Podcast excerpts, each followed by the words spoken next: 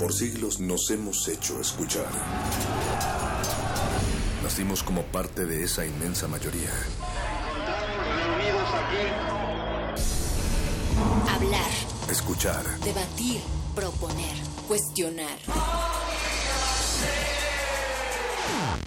Está en nuestra naturaleza. Seamos instrumentos de conciencia de nuestro pueblo. Usamos el sonido porque atraviesa obstáculos. Muros, fronteras. Nosotros somos la resistencia.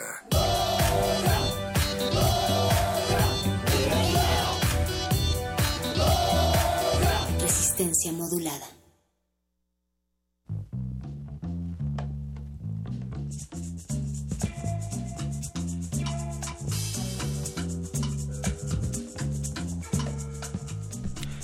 Estamos felices de llegar hasta ustedes a través del 96.1 de FM o quizá del 860, no, por ahí no llegamos, pero también nos estaríamos muy felices de llegar por ustedes a través de esa frecuencia o de www.resistenciamodulada.com. Bienvenida Elo Mandragorae.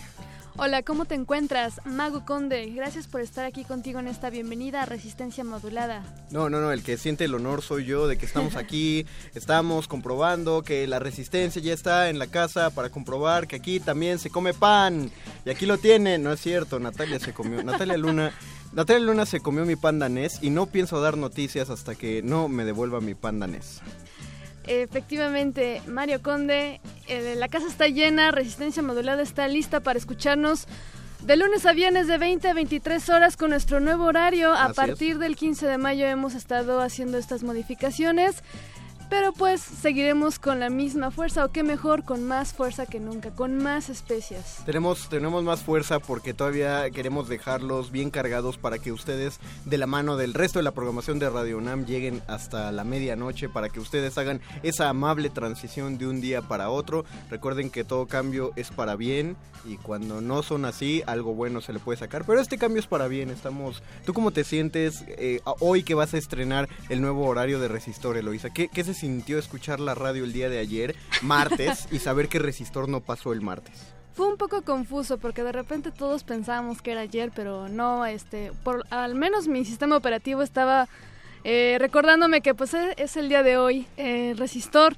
Pero bueno, sonidos y voces en resistencia modulada, en resistor, el día de hoy, no se lo pierdan, a las 22 horas, que es ahora los miércoles. Y también tenemos a Muerde Lenguas. Así es, Muerde Lenguas va a empezar en unos nueve minutos aproximadamente, si Dios y lo Floro Panadero así lo quieren, presentándose Por favor, a la Lufloro. cabina. Eh, sí, de hecho, cuando anunciamos el cambio de horario, uno de, los de las grandes preocupaciones de la producción de, de Radio UNAM vino de parte de Alberto Candiani. Tenía miedo de que tu sistema operativo eh, tuviera una especie de error del 2000. Un bug ahí. Un bug del Y2K que tu, que tu este, calendario se reiniciara y entonces nos borrara toda nuestra información del No, Google Drive. no, hombre, Algo parecido pasó, pero bueno, no, tiene, no, esté- no No, tienen ustedes afortunadamente yo estuve protegida contra aquel ataque cibernético el, 12, el pasado 12 de mayo, no pasó a Muy mayores. Y pues ya ven, aquí todos los datos de resistencia modulada están resguardados bajo mi protección, no se preocupen. Ese es parte, y se los aprovecho este espacio de cabina para decírselos, es parte del, del plan maligno de Alberto Candiani de hacerse con toda la resistencia e, e implantar pequeños androides en nuestro cerebro. Por favor, tengan cuidado, pero escuchen aún así Resistor, digo, es mejor tener a los enemigos cerca. Y en ese puente que está entre Muerde Lenguas y Resistor en medio, yo veo ya que aquí están la señora Berenjena y Natalia Luna que están, se ven tan modernas que diría yo que se ven modernísimas. Y se ven muy guapas también. Traen, eh, no, me gustaría decirle a Natalia que en este momento se levantara y nos dijera el tema de hoy, pero no, no la, no la sacaré de su confort dentro de esta cabina, que es el lugar más fresco de toda la oye, estación. sí, oye, creo que estoy súper cómoda aquí, yo nada más salgo y me derrito, ¿no? Está, creo que estábamos a 30 grados el día de hoy. Sí, llegaba- se anunció que se llegaría hasta 30 grados. Eh, el calor es tal que la gente ya allá afuera está pidiendo las quesadillas sin queso porque saben que las quesadillas van con queso, porque así lo están sintiendo. El, el calor es tal que al aire acondicionado ya le están diciendo clima. El, eh, tengo, tengo páginas y páginas de esto, podría ser más chistes. Es- el calor es tal que huele a carne asada en las calles de la colonia del Valle. Qué horror. Eh, ya, ya llegó Natalia Luna a regañarme. No, mi queridísimo Eso no es mago. xenofobia, es Natalia. justo para decirle a toda la resistencia que hoy el modernísimo va a estar platicando sobre varios temas. Por un lado, la vigilancia y control dentro del plano digital, como ya lo decía hace unos momentos Eloísa, lo que tiene que ver con estos ciberataques. Y eh, también, por supuesto, la emergencia de la libertad de expresión y también que hoy se está conmemorando el Día Internacional contra la Homofobia y la Transfobia. Así es que estén pendientes, después de Muerde Lenguas viene el modernísimo. ¿Desde cuándo les interesa tanto la vida sexual de otras personas como para coartárselas, por favor? Que cada quien se meta a la cama de quien cada quien quiera. Y, y Eloísa, ¿de qué va a tratar el resistor? Resistor hoy va a hablar sobre el Big Brother. Estamos bajo la estamos ante la vigilancia o ante un gran ojo Nosotros. que nos está viendo a todos. ¿Llamado Betoques? Así es, Betoques es un gran ojo de resistencia modulada. Pero bueno, vamos a hablar sobre este tema. El, el paso tecnológico en la vigilancia del día a día lo analizamos esta noche en Resistor. Por favor, sintonícenos a las 22 horas. Y en Muerde Lenguas vamos a hablar acerca de grafismos, de poesía gráfica, de cómo la literatura entra por los ojos aún antes de que ustedes empiecen a leer los temas o, cualquier cosa que esté contenida en las ideas de ese texto. Entonces, grafismos, eh, Big Brother, vigilancia tecnológica, el WannaCry, El WannaCry. la sí. marcha del orgullo LGBT, Rolita. Ah, no, Rolita es a la que tenemos que mandar, perdón, estaba diciendo la programación. Rolita. Muchas gracias, Boy. Eloísa, qué bueno fue abrir cabina contigo. No, pues también para mí un honor estar con el Mago Conde. No, no, no, el, honor, el honor es de toda la resistencia porque ustedes nos están sintonizando. Qué gusto, acompáñenos, nos quedan larguísimos 170 minutos de programación llenos de contenido y todo el calcio y el potasio que usted necesita en su día a día. Los dinosaurios se extinguieron y ellos no escuchaban resistencia modulada. ¿Coincidencia? No lo creo. Eloísa, vamos a mandar a una rolita y cuando regresemos de esa rola empezará el muerde lenguas. Claro, esta canción se llama Ali Aka Mind, eh, featuring Fianru. Hay palabras.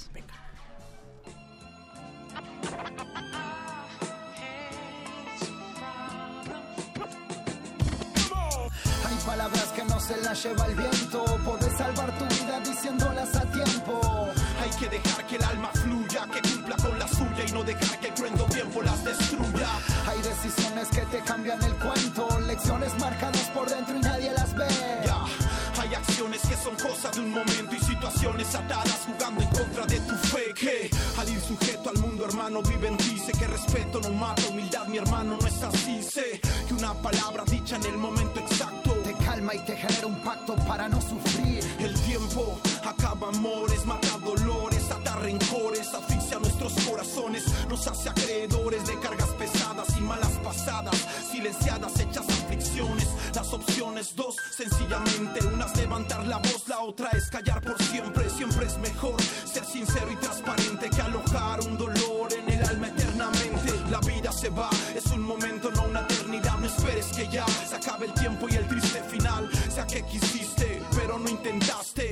que viviste, pero no soñaste. El miedo y el silencio tienen un precio, mi amigo. Son dolor y autodesprecio. Yo de eso fui testigo. Por eso sigo siendo lo que digo. Escribo lo que pienso y vivo. Inmerso en el universo que en mi rap describo. Y activo. Y abogo por la conexión, por la unión, la uh, evolución y uh. por la libre expresión. Y decido.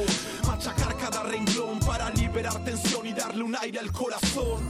Hay palabras que no se las lleva el viento. Podés salvar tu vida diciéndolas tiempo. Hay que dejar que el alma fluya, que cumpla con la suya y no dejar que el cruento tiempo las destruya. Hay decisiones que te cambian el cuento. Lecciones marcadas por dentro y nadie las ve. Hay acciones que son cosas de un momento y situaciones atadas jugando en contra de tu fe. Hay palabras que no se las lleva el viento. Sí, sentimiento en una prosa. Reposa mi espíritu en la faz del tiempo. Por dentro brilla sentimiento, fuerza luminosa. Bosa, ves exactamente lo que digo. Cosas, ves que te convierten en testigo. Rosas, que se marchitan en un desliz. Eso te pasa a vos si no decís lo que sentís. Abundan dudas crudas, las opciones son dos. Solo hablar con vos o pedir ayuda. Cuando la persona se anuda, se anuda. Se levanta un polvo triste y la vida estornuda. De a la vez, es dura la piel, se esfuma la fe. Resurjan de la bruma de pie. Quiero decir todo y no guardarme nada. Aprendí a amar lo que alguna vez odié. De eso se trata este mensaje. De liberar tensiones, de dejar que todo encaje. No calles lo que sentís, estallen después de mí. Esto lo escribí pensando en un paisaje. Amor y un traje. Hacemos esto con un fin, principalmente el de aprendizaje. Hay palabras que no se las lleva el viento y podés salvar tu vida usándolas a tiempo. Hay palabras que no se las lleva el viento, podés salvar tu vida diciéndolas a tiempo. Hay que dejar que el alma fluya, que cumpla con la suya y no dejar que el cruento tiempo las destruya. Hay decisiones que te cambian el cuento, lecciones marcadas por dentro y nadie las ve. Hay acciones que son cosa de un momento y situaciones atadas jugando en contra de tu fe. Resistencia modulada.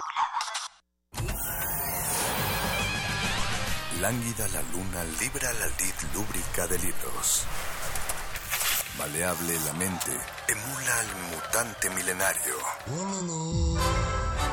Muerde lenguas, letras, libros y galletas.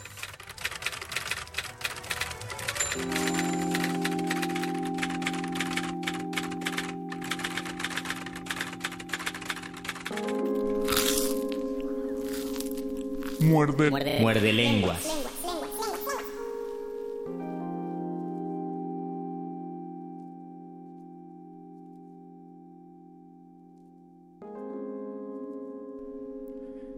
El día que te fuiste, entendí que no te volvería a ver. Ibas teñida de rojo por el sol de la tarde, por el crepúsculo ensangrentado del cielo. Sonreías, dejabas atrás un pueblo del que muchas veces me dijiste, lo quiero por ti, pero lo odio por todo lo demás, hasta por haber nacido en él. Pensé, no regresará jamás, no volverá nunca. Fulgor Sedano, hombre de 54 años, soltero, de oficio administrador, apto para entablar y seguir pleitos, por poder y por mi propio derecho, reclamo y alego lo siguiente. Eso había dicho cuando levantó el acta contra actos de Toribio Aldrete y terminó, que conste mi acusación por su fruto. A usted ni quien le quite el hombre, don Fulgor. Sé que usted las puede, y no por el poder que tiene atrás, sino por usted mismo. Se acordaba. Fue lo primero que le dijo el aldrete después de que se habían estado emborrachando juntos, disque para celebrar el acta.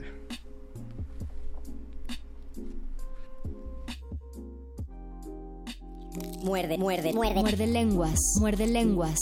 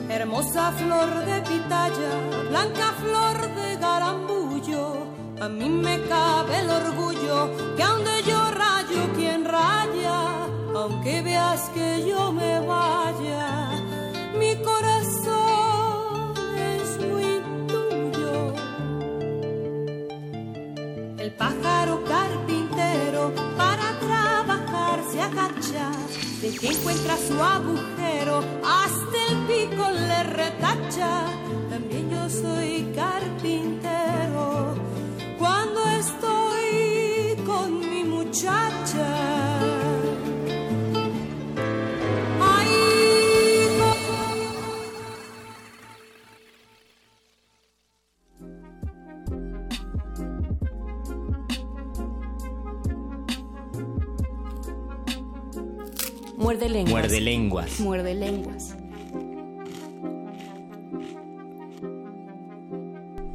Hoy es miércoles 17 de mayo de 2017 y es la segunda vez que el Muerde Lenguas inicia a las 8 y cuarto y O así sea, va a eh, espera, ser siempre. espera, perdón que te interrumpa, pero es que son las 8.17 Son las 8:17. del 17 de mayo del 2017. Es momento de que Tenemos pidan un 17 deseo. años.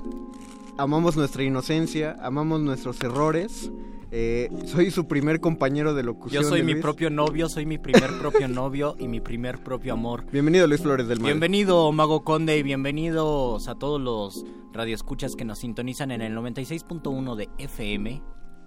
Y en www.resistenciamodulada.com y también en el Facebook de Resistencia Modulada donde transmitimos en vivo. Estamos en, ya empezó el Muerde TV. ¿Qué, qué les gusta más? Porque también te- vamos a nombrar eso. Muerde TV o TV Muerde. TV Muerde. Lo nombró algún compañero, Omar Gea lo dijo en Facebook. En producción ya todos votaron por el TV Muerde. TV Muerde Tú suena también, bien. ¿verdad, Sí, Luis? Bueno, definitivamente di, su Muerde. voto en el streaming de Facebook Resistencia Modulada. También estamos por Twitter. Arroba R modulada. Ahí no estamos por streaming, pero tenemos Twitter. Y pues ayer cumplió 100 años nuestro querido J. Rulfo. Sí, pode- eh, tenemos que aclarar que no decimos su nombre completo por eh, asuntos de regalías con la aparente fundación que representa el nombre de este célebre y magistral autor de la literatura mexicana. Le pueden llamar J. Rulfo si es muy evidente le Juan pueden decir R. Juan R. Lo que ustedes quieran. Me gusta Juan R. Yo les recomiendo que busquen la edición en una librería de viejo del Fondo de Cultura Económica Colección Popular. Existe, se imprimió muchísimas veces en esta edición y es una de las ediciones más bonitas del libro porque ahora ya no se consigue en una librería nuevo, no se consigue en la colección popular del Fondo de Cultura Económica, pero es muy bonito tener un libro así y cuando lo tengan no lo presten, por favor. En general, cualquier libro contenido en esa colección eh, es, eh, es de mucho valor y no todos tienen nota introductoria, pero no sé, hay algo en la tipografía y en la caja que hacen que sean libros de, de lectura muy amable, pero tienes razón, hay unos libros más reimpresos que otros, por ejemplo, hay cuatro obras de Emilio Carballido en la misma cole- colección, que de hecho han- en la, digamos, una edición por la época del libro que tienes en tus manos. Donde viene el mar y sus misterios y Rosa de los Exactamente, y Uh, Orinoco. qué delicioso. E- esa es una gran edición y últimamente, recientemente sacaron una con otras dos obras más, o sea, Ah, está ¿sí? más gordito el libro, pero es la es misma colección, es Fondo de Cultura Económica, pero por reciente te estoy hablando de hace 10 años. Y esa, es y esa edición de Emilio Carballido, bueno, más bien, ¿Emilio Carballido es el Mario Benedetti de los dramaturgos o no? Eh, Tú que eres de- dramaturgo. A ver, desarrolla en qué sentido. Para los poetas, Mario Benedetti es el Ricardo Arjona para los cantautores o el Ajá. Secam para los raperos. Ajá. Es decir, es algo que se lee mucho, que lo celebran mucho, pero la gente del gremio no lo quiere por cursi o porque es muy dulce y de esto ya hemos hablado mucho. A mí me parece un gran poeta, pero muchos pueden decir que no. Y, No, eh, a ver, a ver, vamos a o que está sobrevalora- sobrevalorado. Yo y creo que yo, yo quiero aclarar mi pos- yo quiero aclarar mi postura. Benedetti Para ti, para que ti. para mí, o sea, esto es una postura. Benedetti sí me parece que es un gran poeta. No, no, no creo que sea un, o sea, no hablemos de cosas que no se puedan borrar. No es un coelo, pues. O sea, a mí me parece que es tremendamente cursi, es muy azucarado, es muy, muy pro diabetes su, lectura. Eh, nada más, pero no pienso que sea malo. Y qué bueno que lo sacamos a colación porque la- las colaciones son los dulces. Porque hoy cumple años de muerto Benedetti, cumple ¿Cuántos? 10, 11, 12, 13, 14, 15, 10, cumple 8 años de muerto. Luisito Flores rompiendo la regla de Juana Inés de esa al aire. de- Haciendo cuentas al aire, uno que es locutor Pero y que bueno. estudió letras no tiene que hacer cuentas. Saludos pero a sí primer, lo hice bien. Saludos a primer movimiento. Estamos a 12 horas de distancia, no nos pueden regañar. Ha de estar ya dormida Juana Inés. Ojalá, porque mañana se le Y además se celebra otro, eh, otro nacimiento, el de don Alfonso Reyes. Ustedes, académicos, gente del gremio literario, personas que se dedican a escribir o a cazar becas, cuenta la leyenda que si ustedes van a la capilla alfonsina, donde queda también cerca la librería Rosario Castellanos del. Fondo, si ustedes van a la capilla alfonsina, se encomiendan a don Alfonso Reyes y le piden fervorosamente y con mucha fe que les dé una beca, que les dé un premio, que les ayude a publicar algo en alguna revista. Don Alfonso Reyes, si ustedes creen en él, se los va a cumplir. Eh, bueno, perdóname, pero eh, si don Alfonso Reyes escuchara que alguien pide fervorosamente y con mucha fe algo, creo que le haría una pequeña corrección de estilo. ¿Sí? eh, Ah, claro, por supuesto. Ya, ya lo captaste, va. Mándenos el mensaje de quién entendió por qué no se puede pedir algo fervorosamente y con mucha fe, o si se puede. Ah, Es no sé, sí, sí, sí, manda. Ah, ya. Fervoroso No es lleno de fe. cierto.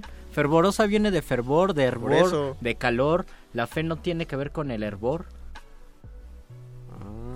Piénsalo, Conde, piénsenlo ustedes. Ah. Me voy a retirar, por, me voy a retirar a... a- Pero no te al- preocupes, al estamos, está estamos en el programa idóneo para que para que todos aprendamos. Qué bueno que me sacaste de mi ignorancia. Qué bueno que Alfonso Reyes está con nosotros y nos ayuda a pensar en esto. Eh, Mm, ¿Qué se bueno, siente? Bueno, eh, nada más, Ajá. ya que hiciste la acotación, yo quiero eh, recomendar, hay un, hay en todas las bibliotecas de la UNAM, y si lo quieren en un volumen eh, más, más particular, o sea, mejor leído, está en la biblioteca Samuel Ramos de la filosofía, de la Facultad de Filosofía y Letras de la UNAM, hay un libro con el compilado de cartas de Alfonso Reyes. Ah, sí, es verdad. Y las cartas de Alfonso Reyes creo que son una de las mejores cosas que podemos leer para pulir el estilo, todos aquellos que quieran eh, meterse a los pininos de escritura, porque Reyes era uno de esos maestros fascinantes, pero terribles, que se iban directamente a la yugular para a- atacar tus textos. Además, Alfonso Reyes nació 100 años antes que nosotros, bueno, que tú por lo menos, nació en 1888 Estamos igual,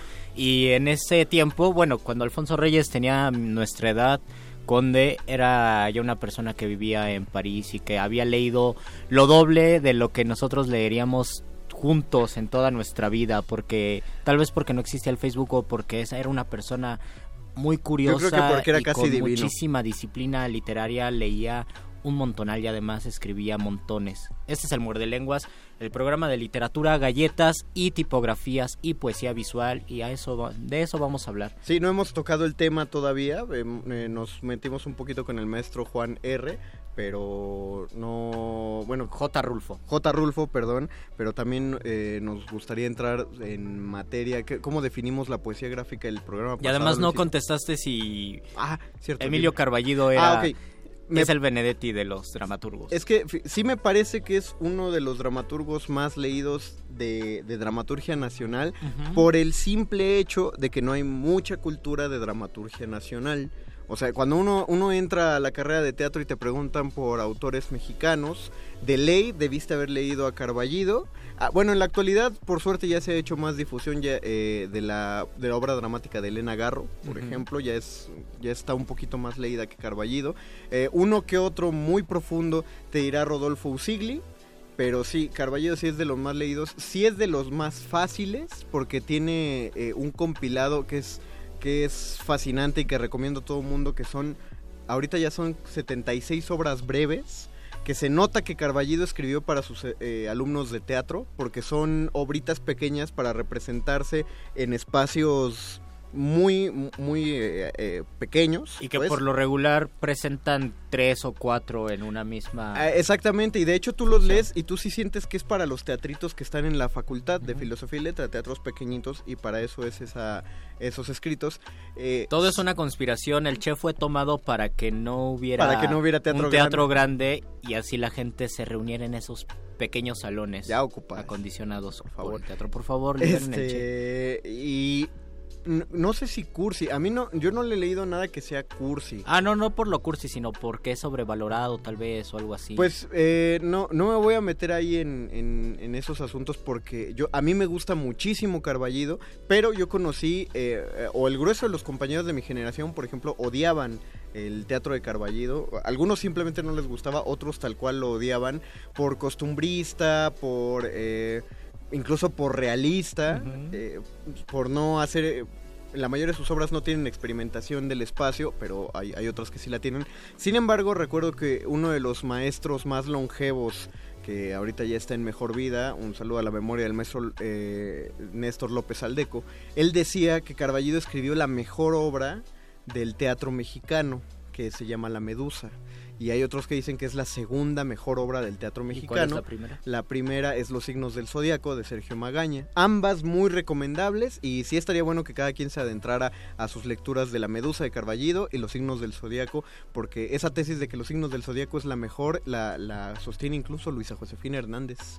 Eh, otra una cabeza muy muy firme en, en las dos ideologías Jedi que hay en el- los colegios de teatro de México. Y ya, en, en respuesta breve a tu pregunta, Ok, estoy satisfecho. posiblemente Estoy sí, satisfecho. posiblemente sí sea como el Benedetti.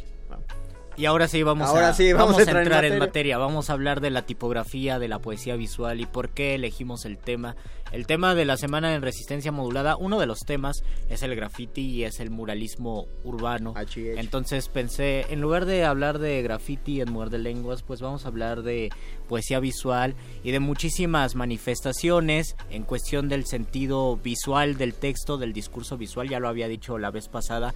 En literatura ahora sabemos que un que un te- texto está en verso porque simplemente lo vemos y ya que tiene el enter está recortado decimos es verso Así y así es. también pensamos en prosa y esto le da un valor distinto cuando lo vemos en verso decimos tiene que ser poético y si es poético inmediatamente pensamos o por lo menos la mayoría piensa si es poético tiene que ser un lenguaje tal vez sofisticado tal vez más preciso más con más concreto, a lo mejor no existe un sustrato narrativo, pero si encontramos algo en prosa tiene que ser una reflexión, eh, puede ser una narración, entonces le vamos dando categorías y le vamos dando valores distintos porque visualmente si lo vemos en verso dice algo y si lo vemos en prosa dice otra cosa. Uno de los ejemplos más bonitos es el de los poemínimos de Efraín Huerta, que son poemas breves, que muchos de ellos parecen tweets. Un tweet a lo mejor quedaría bien como un poemínimo, pero porque Efraín Huerta tuvo la el ingenio de acomodarlo como si fuera un poema pequeño, cada, ver- cada verso corresponde a una palabra, entonces visualmente parece un poema, les Cierto. puso poemínimo y tiene un valor literario que tal vez en cuestión de contenido no se dista, a mi juicio no se distancia mucho de unos tweets muy buenos, pero porque él lo hizo en un contexto donde era una postura disidente de cuestionar el lenguaje, pues van a sobrevivir mu- mucho más los poemínimos que todos los tweets que publicamos diario. Ahorita se hace mucho hincapié en microrelatos. en- ahorita hay, hay una tendencia que ya seriamente les llama poetweets, eh, que es justamente com- comprimir todo un poema en 140 caracteres o, o todo un relato. Hay- ya quien habla de micronovelas, que es de contener todos los, todo un texto en O 140 muchos, caracteres.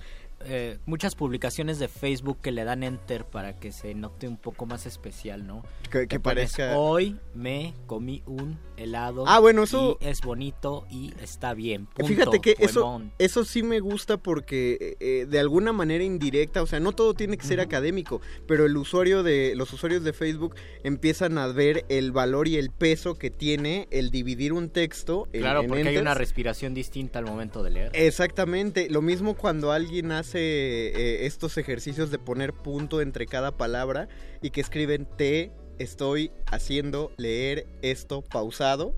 Y tú dices, claro, por ver los puntos en mi cabeza lo estoy leyendo con una voz que Sí, es está, que está pausada. Y, y hay hasta juegos que dicen, por ejemplo, reglas, eh, lo- reglas que debes seguir para invitarme a salir. Y luego ponen puntos. Mm, Y por algún algoritmo de Facebook eso te obliga a darle clic en ver más para extender la publicación y hasta Ah, abajo es dice es solo si quieres salir conmigo o qué quieres salir conmigo. Entonces es darle el peso a- al modo en el que distribuyes la palabra y logra un objetivo. Quizá no poético, quizá li- no literario, pero es una manera de entender por qué ac- se acomodan de cierta manera eh, los, lo- los textos ¿no? de, de- de- de cualquier escritura. Eh, nos escribe eh, Liliana Ravelo, Rodolfo Usigli, yo hice mi tesis sobre él. Oh, yo quiero leer esa tesis porque me parece que de Usigli es de lo que más, de uno de los autores que más se puede decir. Liliana, eres de letras hispánicas. eh, Eres de teatro o, o a lo o mejor o eres de, psicología. de contaduría. No sé, tú dinos si nos gusta. El mundo de las tesis es oscuro y nadie Ah. sabe cómo se llegan a ellas. Le mando saludos a mi mamá que nos está viendo en el streaming. De Seguramente mi mamá también nos está viendo en el stream. Bueno, que saludos, a la mía, no a la tuya, ¿no? Por Ah, muy bien. Ah, mando saludos a la mamá de Conde. Muy bien. Eh, ¿Qué? Perdí el hilo. Ah, bueno, sí. Pero ahora, en contraposición, yo creo que tienen sentido cuando haces eso en poesía más que en otro texto. En novela, algunos autores suelen llevar un flujo de ideas. Paul Auster lo hace muchísimo. Está escribiendo su, su párrafo y de pronto marca tal cual un enter. Y en la línea de abajo vuelve a empezar a la altura donde estaba la línea anterior, Oh, como dejando todo un hueco, eh, un renglón en blanco. Y es extraño, pero solo se traduce en lo que tú acabas de decir, que es la respiración del texto. Pero no lo hace muchísimo, no, no o las pues. divisiones de Pedro Páramo. ya que estamos en eso. Por ejemplo, a ver, ponnos un ejemplo en el por lo menos en la por lo menos en la libro. edición de la colección popular separan algunos bloques que muchas veces son temporales con un cuadrito. Acércalo, como que Con, un cuadrito pequeño para Ah. decir, ah, aquí ya está pasando otra cosa. No lo separa en capítulos y es una de las maravillas de Pedro Páramo. Y, y me parece que es eso nada más y algunas cuestiones que están en cursiva, pero casi siempre se separan con un cuadrito para decir, aquí hay una pausa y siga usted leyendo. O, o- o deje de leer aquí, bájese del metro y lee cuando se vuelva a subir del metro. Y todo esto va porque hay, bueno, todo esto yo lo decía porque hay una tendencia actual de hacer ese mismo tipo de poesía visual en, en los textos dramáticos. ¿Sí? Y, ¿En y qué yo soy, y yo soy un detractor de eso. A ver, un ejemplo de un... Bueno, no pongas nombres, apellidos, pero No, ¿qué se hace? Mira, te lo voy a los poner un ejemplo propio, porque yo escribí una obra haciéndole burla a esos dramaturgos, y entonces el, el autor de esta obra escribe su texto y de pronto deja toda una página en blanco. Pero esa Oh. Y su página obra en se llama Silencio. No, esa parte es un, es un vacío, dice él, porque eh, es una parodia tal cual de cosas que yo vi, en, en- que yo he visto en dramaturgos. La página está en blanco, pero esa página debe incluirse en todo texto. No puedes quitar esa página, esa página está numerada y, y los actores deben interpretar ese hueco, ese vacío. Te voy a poner otros ejemplos más de cosas que se han hecho así. Déjame ver si encuentro algo por acá, pero podemos hacer una pausita musical. Vamos a hacer una pausa musical. H. Mientras la gente se congrega en nuestro Facebook Por o en favor, nuestro Twitter. Teníamos un concurso sobre que nos manden un, un poema visual. Dafne nos mandó un poema visual Ah, la semana pasada, pero en este momento nuestro departamento de celulares del WhatsApp y porque se cayó el WhatsApp hace rato. Se cayó porque el simio a- al lado que lo trae a resistencia modulada lo dejó caer. Exactamente. Se cayó, el, al WhatsApp, y se cayó también de guardar silencio. No tenemos WhatsApp el día de hoy, pero si nos mandan los poemas visuales, el lunes próximo se los leemos y bueno, los compartimos y vemos quién gana. Facebook Resistencia Modulada. Twitter arroba R modulada. Estamos. Ah, parece ser que el, el simio alado volvió y ya trajo de vuelta Gracias, el simio WhatsApp. alado. No, lo vamos a asimilar y se los pasamos primero por el streaming de Facebook. Pero tenemos dos playeras para regalar y también ya, ten- ya empezamos a tener libros porque vamos a tener muchos escritores invitados en nuestros programas Uh. de vacaciones. Pero bueno, eso se los comentamos después de, de qué canción vamos a escuchar, Luisito. Vamos a escuchar. Ah, vamos a escuchar un rap A ver, de Yoki. Barrios. Yoki, ok. Yoki.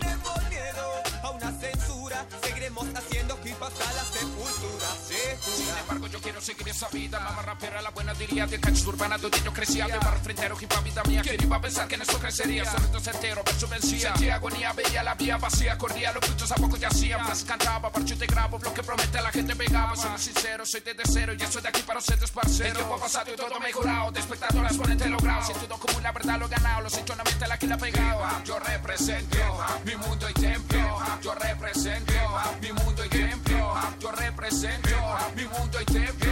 Yo represento de la calle al 100%. No tenemos de dónde hacer pintura, pero con el talento, nuestra cultura. No tenemos miedo a una censura. Seguiremos haciendo hip hop hasta la sepultura. Segura. No tenemos de dónde hacer pintura, pero con el talento, nuestra cultura. No tenemos miedo a una censura. Seguiremos haciendo hip hop hasta la sepultura. Mi canto sonoro no soy solo coro, aforo, devoro, soy choro, soy toro. Exploro los moros también con decoro, no azoro, ni ploro, adoro, decoro, valoro y adoro mi único tesoro. No lloro ni oro, mejor colaboro. Ignoro sonoro, certioro y demoro lo que se elaboro. Cada día mejoro, porque canto hasta en el inodoro.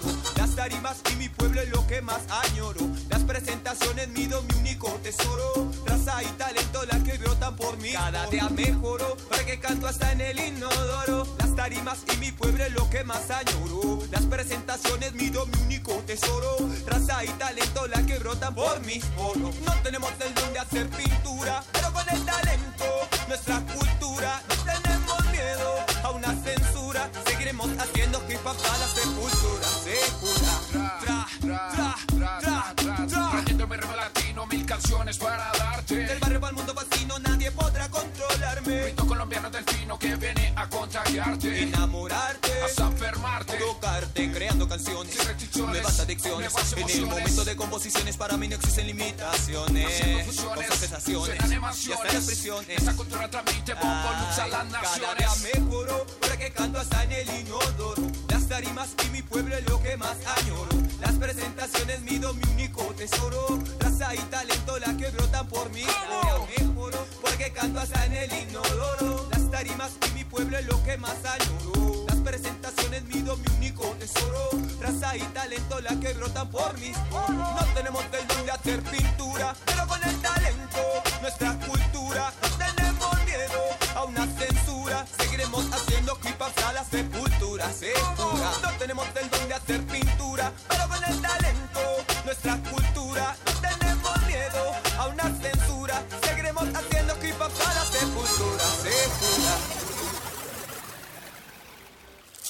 Muerde lenguas. Muerde lenguas. Muerde lenguas.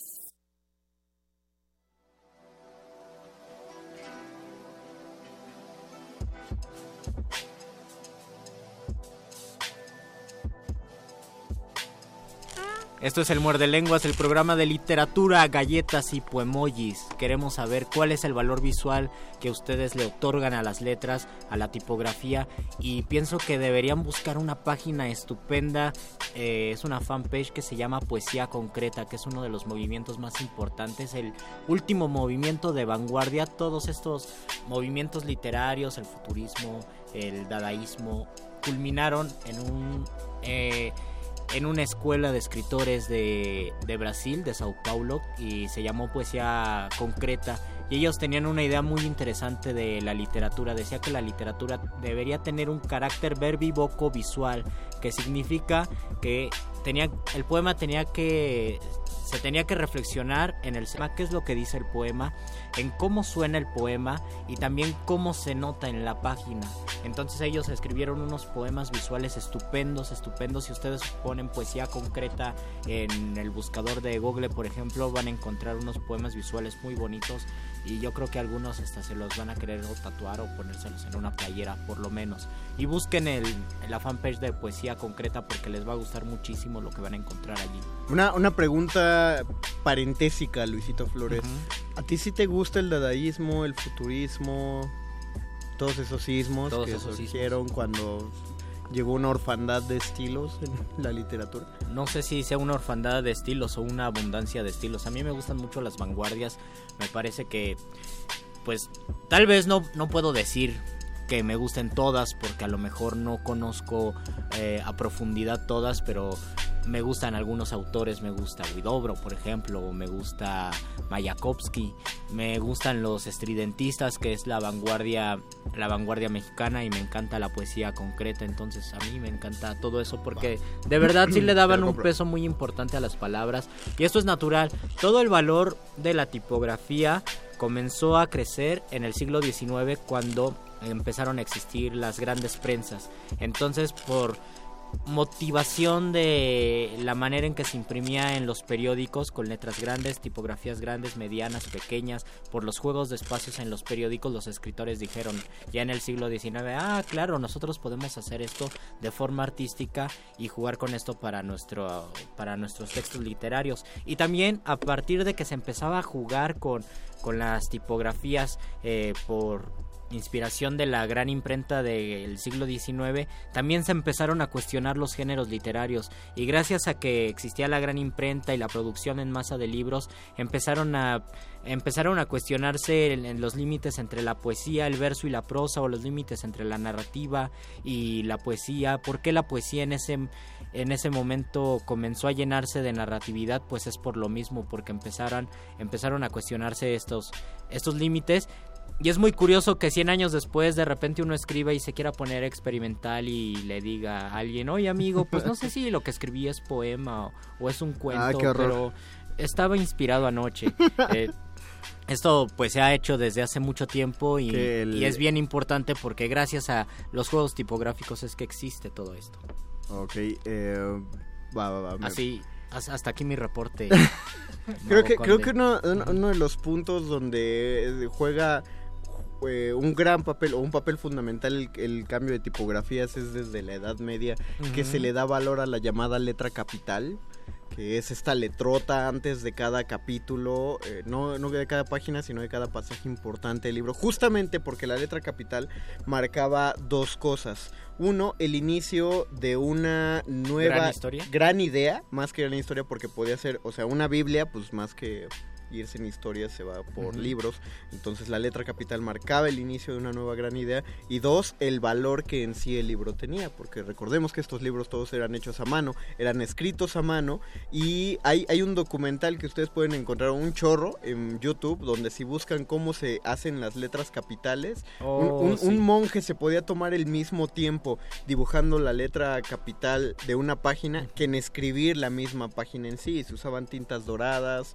O sea, es- un arte a la altura de la caligrafía, creo yo, de la letra capital. Sí, si ustedes tienen tiempo para perderse en el internet es bueno ver eso o también checar las tipografías de los escritores del siglo de oro, por ejemplo, o de los reyes. A mí me gusta mucho ver la tipografía del, bueno, no, no es la tipografía, la escritura de los reyes de España de Felipe II o de Felipe IV y notar esa letra con que con la que tenían que firmar documentos bien importantes y se conserva su letra o por ejemplo la letra de Garcilaso, de Quevedo, de Góngora, no sé si exista de todos, pero creo que sí, es muy bonito verla porque qué letra tenía, uno se avergüenza de su caligrafía, yo por lo menos me avergüenzo de la mía porque mi letra sí es muy fea. A mí me encantan los, los manuscritos de quien sea. O sea, no importa que, que autor contemporáneo o viejo, mientras más viejo mejor, pero si es contemporáneo, amo los manuscritos. Tenemos comentarios en nuestro streaming que no había revisado. Oscar Rodríguez dice, yo estoy medio menso para eso de los poemojis, no puedo comprenderlos. Yo también, Oscar, pero la cosa es esa, uno no, no los comprende, eh, los interpretas, pues, por ejemplo, cuando Luis dijo que se habían mandado los amorosos de Sabines en Poemojis, yo pensé que habían escrito un corazoncito y varios ositos. O sea, los Ah, no. amor osos. Los ah, amor ves, osos. soy, soy Sí. un genio en eso. Fabuloso señor Nocho dice, estuvo bueno eso. Ah, hubo un truco con cartas. En saludos. Inés Alicia Romero Sánchez Saludos. dice, saludos, quiero una playera. Que bueno, Inés, ese es el espíritu, pero necesitamos escribir un poemoji para tener un una playera 55 47 76 90 81. 55 47 76 90 81. ¿Sí lo dije bien? Sí, muy bien. 4776. Lunar Stone, qué bien verlos. Ah, nos gracias. Qué bueno que nos ves. Buscaré poesía concreta, trabajo en una imprenta. Sí. Uh, Órale. qué maravilla, hubieras venido a la al muerde lenguas. Mogol ausente quiere casarse contigo, Luis. ¿A poco? Bueno, dice Marry Me. Supongo que es Marry Me. Sí. Flores del Mal. Ah, muy bien. Yo le, yo le paso tu contacto, Lunar Stone. Mientras tanto, nosotros ya tenemos que mandar a nuestra última sección de Muerde Lenguas, porque si El no atrasamos a de las la noche, modernísimas. o de la tarde, Natalia no sé. Luna está aquí atrás revisando que no nos tardemos ni un minutito más para que no entren tarde las modernísimas. Vamos a traer ya en este momento la increíble sapiencia, el todo conocimiento, la biblioteca central andante de resistencia La Samuel modulada. Ramos de la cabina de FM. El doctor Arqueles. Cuando la primer duda del hombre surgió, el universo respondió con el conocimiento en forma de persona. Una persona con suéter.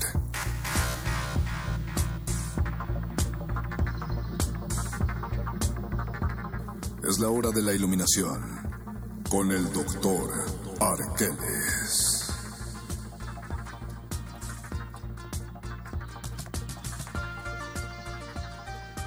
Y saludamos al doctor Arqueles que llega y le decimos a la producción que nunca dimos el teléfono de cabina, querido Yesua, solo dimos el teléfono de WhatsApp. Que es Entonces, no- 5547 7690 81. Así es, nunca dimos Sí, nunca dimos el de cabina, gente. Tenemos gracias. dos tenemos dos comentarios ya con poemojis y a lo mejor son las dos personas que se ganaron la playera, no lo sé.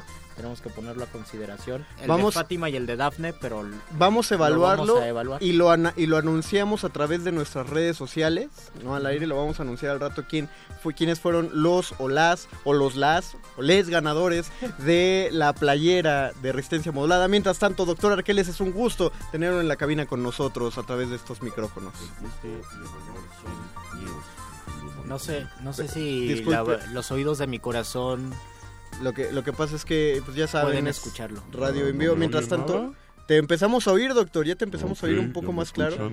Vi-. Viridiana Sandoval manda saludos. Saludos, Viri. Hola, Viri. eh, y dice Vladimir Flores Castillo. Buenas Hola, noches. primo Vladimir. Un placer escucharlos. ¿Qué grupo cantó la canción anterior? ¿La de rap? Ah, la cantó, la canción anterior fue Yoki Barrios, que es un rapero eh, de Colombia. El y hay una parte muy bonita que dice, mi canto sonoro no soy solo coros, aforo, devoro los pies con decoro. Y es una parte bien bonita.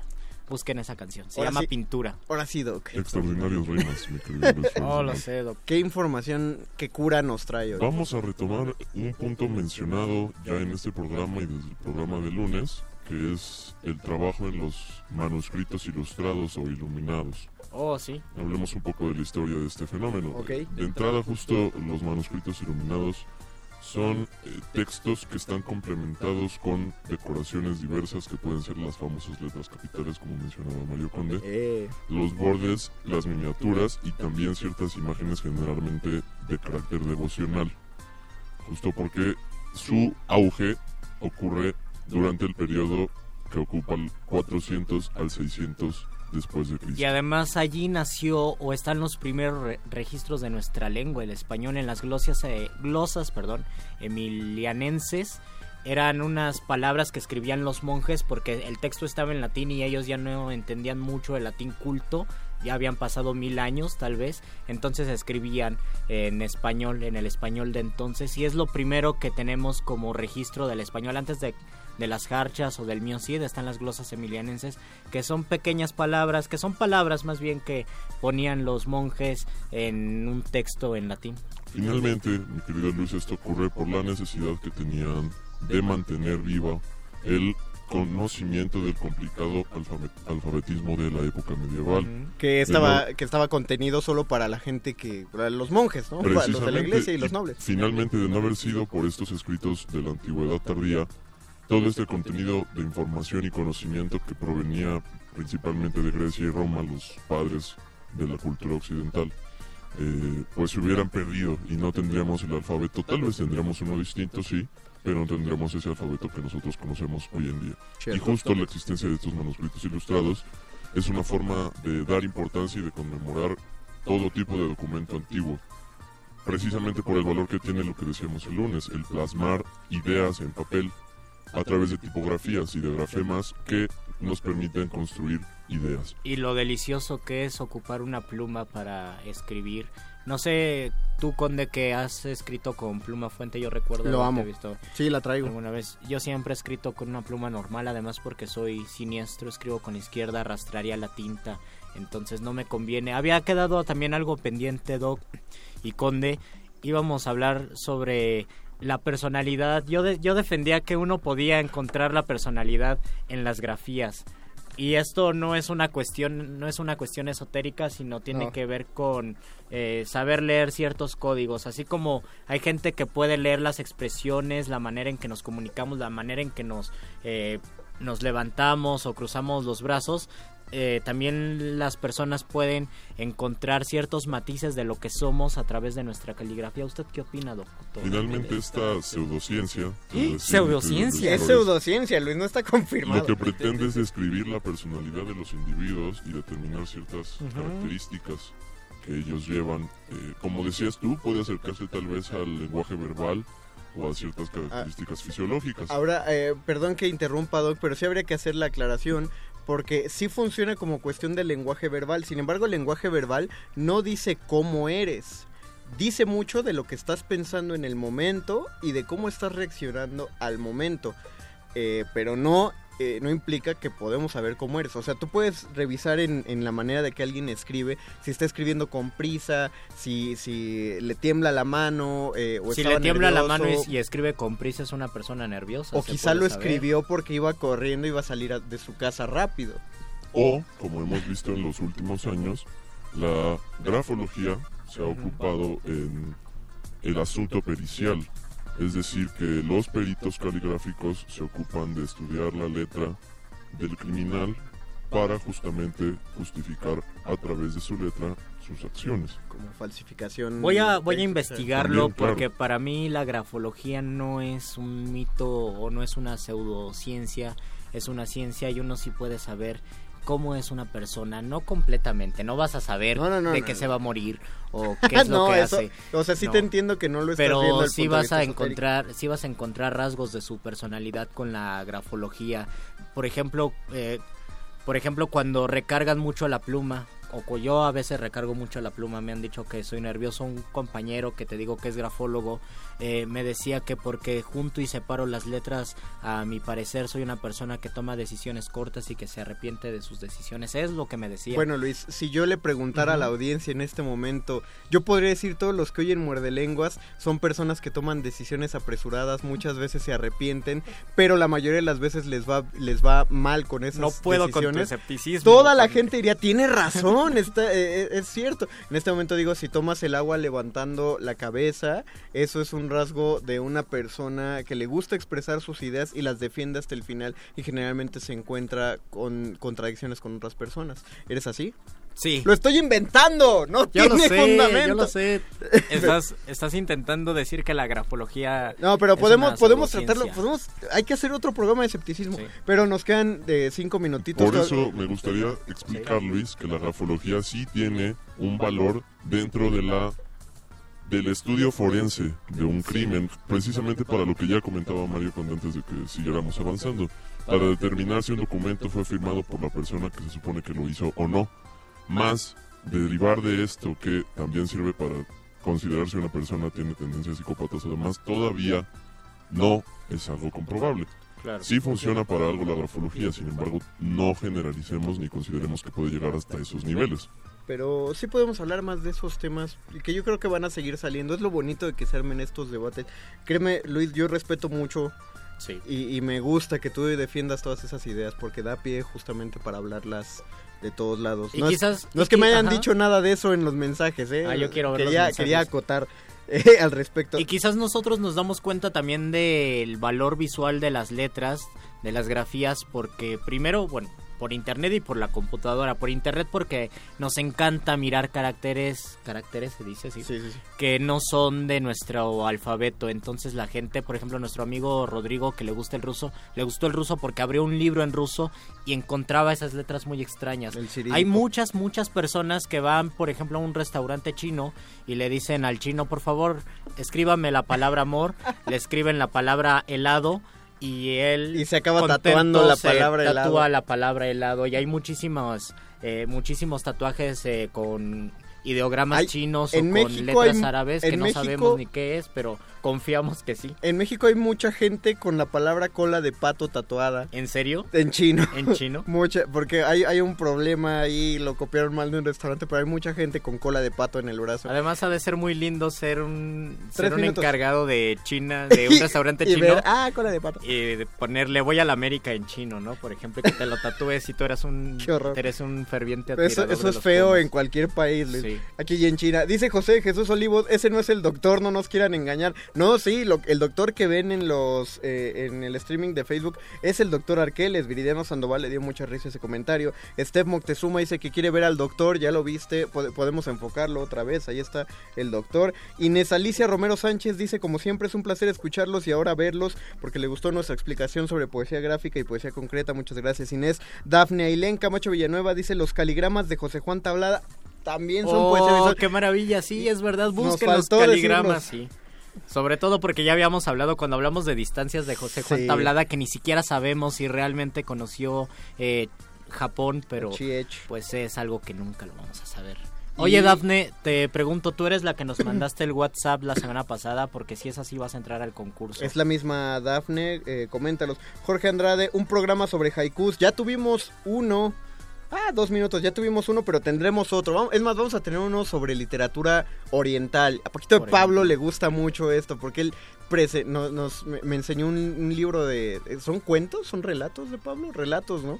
De ese tipo, buenísimos. Maclovio, Jacinto Hughes, fue un placer verlos de igual manera interesantes los temas de hoy. Que bueno, muchas gracias a, a- a todos ustedes que les gusta. Vamos a dejarlos con una recomendación literaria sobre eh, poesía gráfica o poesía concreta. Que empiece el doctor. ¿Alguna recomendación? Para Yo invito a 90 nuestra audiencia segundos. a que se acerque a la poesía visual en general, a este ejercicio que han hecho los artistas contemporáneos y modernos de acercar la imagen a la letra y de transgredir sus límites a través de otras disciplinas como la pintura, el teatro o la música. Sumérjanse en el grafema, sumérjanse en la poesía visual, queridos radioescuchos. Luisito Flores. Busquen los poemas visuales de Augusto de Campos. Augusto de Campos se llama.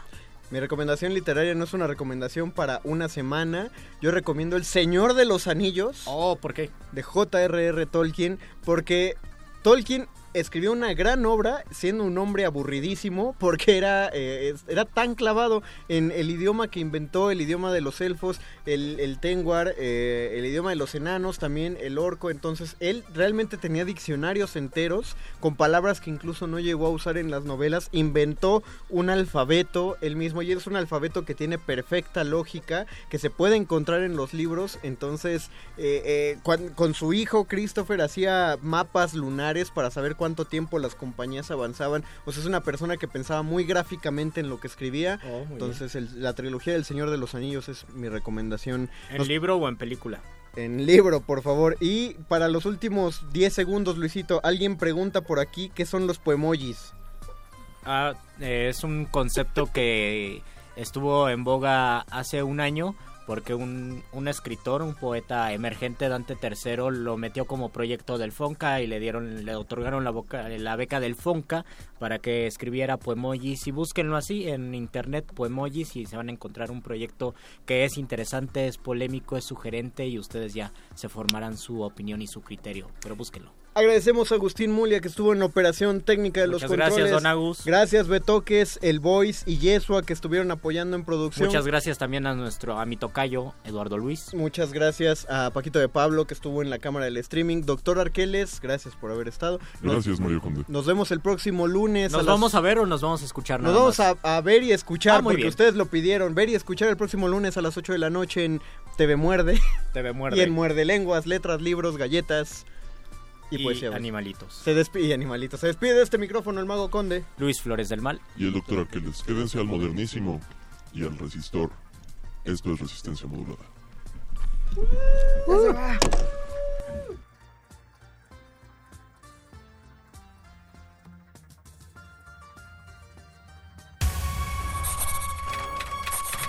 Los locutores del muerde lenguas se quieren deslocutor y muerde lenguarizar. El que los deslocutor y muerde lenguarice, buen deslocutor y muerde lenguarizador será.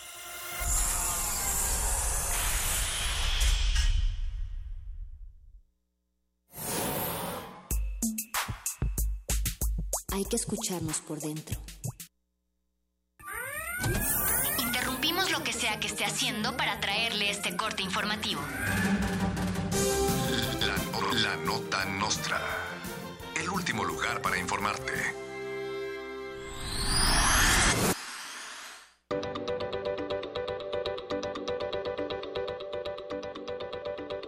Mancera se sube al metro y le dan tremendo arrimón. El jefe de gobierno de la Ciudad de México, Miguel Ángel Mancera, se subió al metro para tomarse fotos luego de dar una conferencia acerca del paro de labores en el sistema de transporte colectivo. Aunque los vagones fueron desalojados para la sesión de fotos y para que su majestad Mancera no tuviera que mezclarse con la chusma, el mandatario denunció varios tocamientos y arrimones que aún no se explica. Mancera dijo que buscará a los culpables implacablemente, aunque no aclaró qué hará con ellos en caso de encontrarlos. Asaltan a Alfredo del Mazo en una combi de Gabriel Cuadri. Tras el estancamiento del candidato del PRI en las preferencias electorales para la gubernatura del Estado de México, el ex candidato Gabriel Cuadri salió a su rescate y últimamente le ha dado aventones a eventos y en spots en su combi. Sin embargo, al llegar a un evento en Toluca, el candidato del PRI fue despojado de su cartera y de sus pertenencias adentro del vehículo. Aunque los únicos que se hallaban en la combi eran Cuadri y del Mazo, la PGR ya abrió una carpeta para iniciar una investigación del delito. La PGR sigue confundida. Yunes Linares da su primer informe de gobierno a 100 días de haber empezado su administración. El gobernador de Veracruz declaró que durante su gestión se hicieron 10 spots contra López Obrador y unas 100 descalificaciones contra Javier Duarte. Yunes afirmó también que esto es solo el principio y que aún hay mucho trabajo por hacer. Aseguró que habrá más spots y acusaciones contra los otros candidatos rumbo al 2018, pero que aún está en negociaciones con el PRI para decidir a quién dirigirlas. WhatsApp falla otra vez. El servicio de mensajería instantánea vuelve a presentar fallas en el mismo mes. Fuentes cercanas afirman que el problema se debió a un exceso de peñabots que compartieron cadenas de oraciones y fotos del negro de WhatsApp al mismo tiempo. Ante la crisis, Enrique Peña Nieto convocó a una reunión de urgencia con gobernadores de todos los estados en donde guardaron un minuto de silencio por sus chats caídos. Esto fue la nota nuestra. Gracias. Sigan en Radio UNAM. WhatsApp, ¿por qué te caíste? ¿Por qué me has abandonado? Siento el mundo derrumbado, crudo, inmenso, intenso, triste. Todo parece sin chiste, mi pensamiento se altera. Si el WhatsApp ya no existiera con tanto tiempo, ¿qué haría? ¿Disfrutar la luz del día? ¿Tener vida verdadera?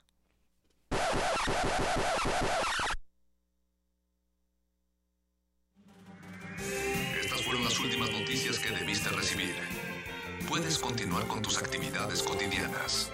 La nota, nota nostra. La nota nostra.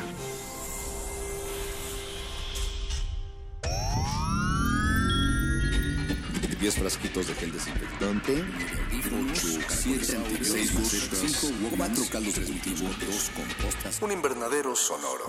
En este ambiente se experimenta la nueva música en compañía de sus creadores. Cultivo de hercios. Frescura en la flora musical. Lunes y jueves, 21 horas.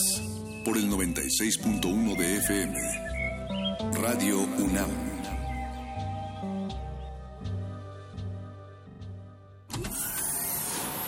Aquí queremos un mundo en el que quepan todas las familias, voces, opiniones, mundos. Nos protegemos en muros de cristal para evitar la vigilancia. Si no podemos bailar, entonces no es nuestra resistencia. El modernísimo. Todo es arte. Todo es política.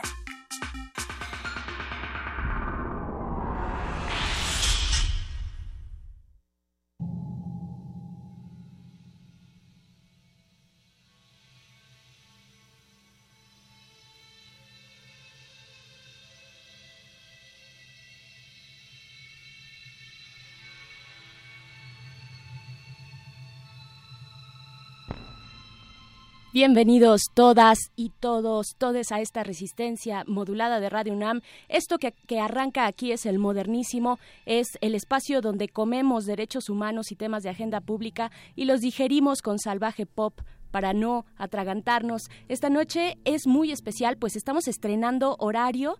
De ahora en adelante sonaremos a partir de las 9, 5 y hasta las 10 de la noche para hablar de nuestra realidad nacional desde esas ranuras democráticas que son los derechos humanos en nuestro país. Y hoy en esta cabina, también esta cabina es habitada por la voz de Natalia Luna. Gracias Nat, está aquí a mi derecha. Gracias por estar esta noche en el Modernísimo. ¿Cómo estás? Mi queridísima Berenice Camacho, alias señora Berenjena, contenta porque hoy tenemos una agenda muy llena y efectivamente tendremos que hacer un poco de digestión a través de la buena música. Así es que quédense a la próxima hora. Aquí arranca el modernísimo. Recuerden que nuestras redes, además de las ya conocidas de Resistencia Modulada, que estamos en Twitter, arroba R Modulada, Facebook, Resistencia Modulada, nos pueden escribir al Twitter también de El Modernísimo, arroba El Modernísimo. Arroba El Modernísimo, así es. Y también presentar a nuestra gran producción del otro lado del cristal está el señor Agustín Mulia en la operación de, los de, de la consola. Está también Alba Martínez, dos cristales más allá en la continuidad, nos saluda levantando su mano. También se encuentra eh, Oscar Sánchez, el voice, en la producción ejecutiva. Está el Betoques también. Yesua Tolentino está en la asistencia y en los teléfonos. Y mucha más, eh, muchos más miembros de esta resistencia se encuentran apoyando del otro. Está el Hueón, está por ahí Goldo Luis desde Venezuela, Caracas. Sí, Caracas, ¿verdad? Sí, sí, sí, dice que Caracas. Y pues ahí está toda esta producción para arrancar este modernísimo. Como dices, Nat, varios temas esta noche, eh, un menú variado en la agenda de derechos humanos, pero sobre todo eh, vamos a iniciar con un alto total necesario eh, sobre un tema que ha simbrado al gremio periodístico y de comunicación y por supuesto me refiero al asesinato de Javier Valdés, periodista y cronista de los horrores del narcotráfico que hasta el lunes por la mañana, este lunes pasado, trabajaba para la jornada Sinaloa y para el semanario Río 12 y precisamente quisiera iniciar Nat Auditorio con eh, lo que redacta este semanario en su edición de lunes 15 en denuncia por el asesinato de Javier. Ellos escriben lo siguiente. Dicen, hoy nos pegaron en el corazón. Ha sido un golpe demoledor, pero no solo para nosotros. Un grupo de gatilleros asesinó a Javier Arturo Valdés Cárdenas, nuestro compañero. En un golpe demoledor para nosotros, para su familia, pero también para el periodismo, el sinaloense, el mexicano, sobre todo ese que investiga, que escribe y publica en libertad. Siempre desde que decidimos brindar cobertura al tema del narcotráfico, supimos que esto podría ocurrir.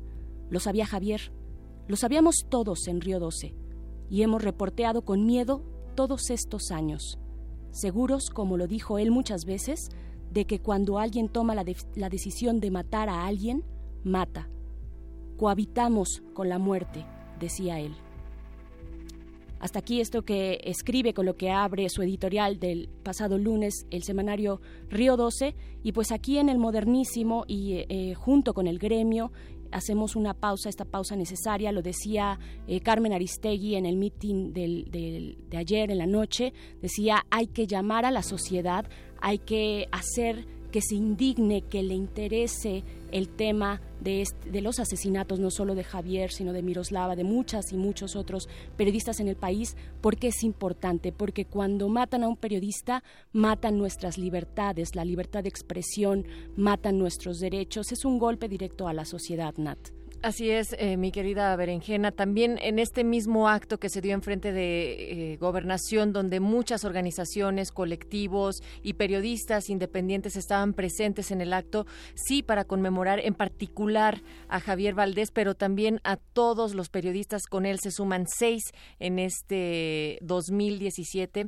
que han sido silenciados, estas voces críticas que se han caracterizado también por estar en la batalla, por así decirlo, en las calles, tomando el pulso de la gente y contando estas historias que muchas otras personas no lo hacen. Y también de lo que decía Carmen Aristegui en relación a la sociedad, cómo debería de estar presente, aunque efectivamente en ese acto, en muchas ocasiones y en otras marchas, en otras manifestaciones, no se ha logrado la convocatoria necesaria, pero insistió mucho en eso, en el precisamente no están, pero deberían de estar, porque lo reiteramos de nueva cuenta en estos micrófonos de resistencia modulada, el acallar una voz crítica de un periodista también vulnera el derecho, el acceso a la información de la sociedad civil y esto también que se traduce en no un libre tránsito hacia la democracia.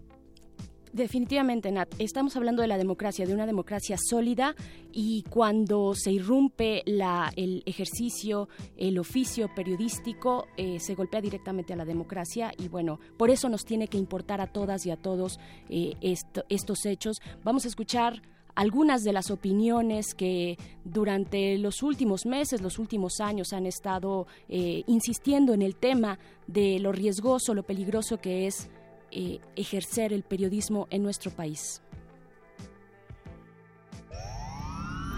Los riesgos eh, en el periodismo están en casi todos los temas, evidentemente en los temas que tengan que ver con la cobertura del narcotráfico, la cobertura de los crímenes cometidos por el propio Estado, es decir, por el ejército, la marina, las distintas policías, la cobertura también eh, de lo que tiene que ver los crímenes cometidos por la Iglesia Católica. Resistencia modulada. El modernísimo.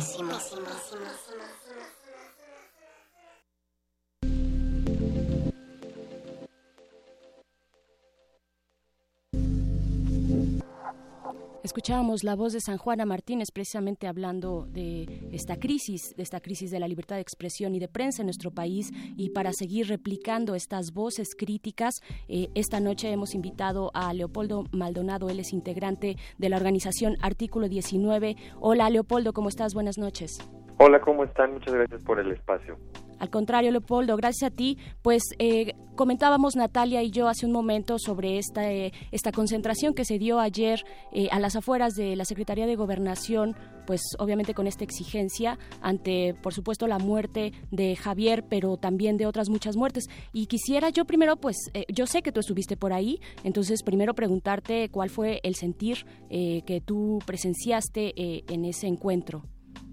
Pues evidentemente mucho dolor, mucha indignación, eh, pero también pues una pregunta muy constante que se presentó entre los, asistentes, las asistentes fue ¿qué vamos a hacer? No, no, no nos podemos quedar así, no con la rabia, con indignación, esto lo tenemos que transformar en algo eh, pues que mejores condiciones para ejercer el periodismo y en general la libertad de expresión para que tengamos una sociedad más informada sobre precisamente estos temas sumamente complicados eh, que trastocan también el ejercicio de otros derechos fundamentales, ¿no? Como la, vida, la seguridad eh, y estas voces que se están apagando, que las están apagando de esta manera brutal, pues precisamente eh, como en vida, que fueron luchadoras, luchadores, recordemos también a Miroslava, ahora le toca eh, nos toca hablar de Javier, desafortunadamente, pues que sean ese resorte para estarnos moviendo, para estar eh, creando iniciativas, para hacer eh, a partir de la imaginación política empezar a esbozar nuevas estrategias, salirnos del, de la cuadrícula de siempre, ¿no? Pero obviamente nunca sin dejar de exigir al Estado. Leopoldo Maldonado, te saluda Natalia Luna. Me gustaría también insistir en que en este encuentro se hizo mención de manera muy explícita en la necesidad de incorporar a la sociedad en general en este tema y que entonces forme parte de la defensa del derecho a ejercer un periodismo de manera libre en nuestro país. Sí, urge, urge, es muy necesario eh, porque evidentemente eh, pierde el gremio periodístico, pierden sus deudos por, este, eh, su familia, pierde los medios de comunicación para los que trabajaba, pero la sociedad no se está dando cuenta que pierde también una voz, que pierde unos ojos, que pierde unos oídos, que le están informando precisamente como Javier, por ejemplo, de los vínculos del narcotráfico o de los de los grupos delincuenciales con los gobiernos a diferentes niveles. Eh, eh, que les dan voz a las víctimas en diferentes latitudes, eh, cuestiones inimaginables que, que, suceden, como relataba también Miroslava Brich en la Sierra Tarahumara, el despojo contra, contra los pueblos rarámuris, eh, también la connivencia del crimen organizado con las autoridades. Entonces, evidentemente, la sociedad pierde y se violenta también su derecho a estar informada. Yo creo que hace falta involucrar más, que la sociedad se sienta simbrada, eh, podemos ver un poquito más de indignación en la sociedad en general, pero sigue eh, persistiendo esta idea de que por qué nos tenemos que fijar nada más en periodistas cuando están matando a mucha más gente. Y aquí está la explicación, simple y sencillamente porque son quienes nos informan y porque son quienes eh, en su profesión también ejercen un derecho que es básico para cualquier democracia. Por supuesto, eh, Polo.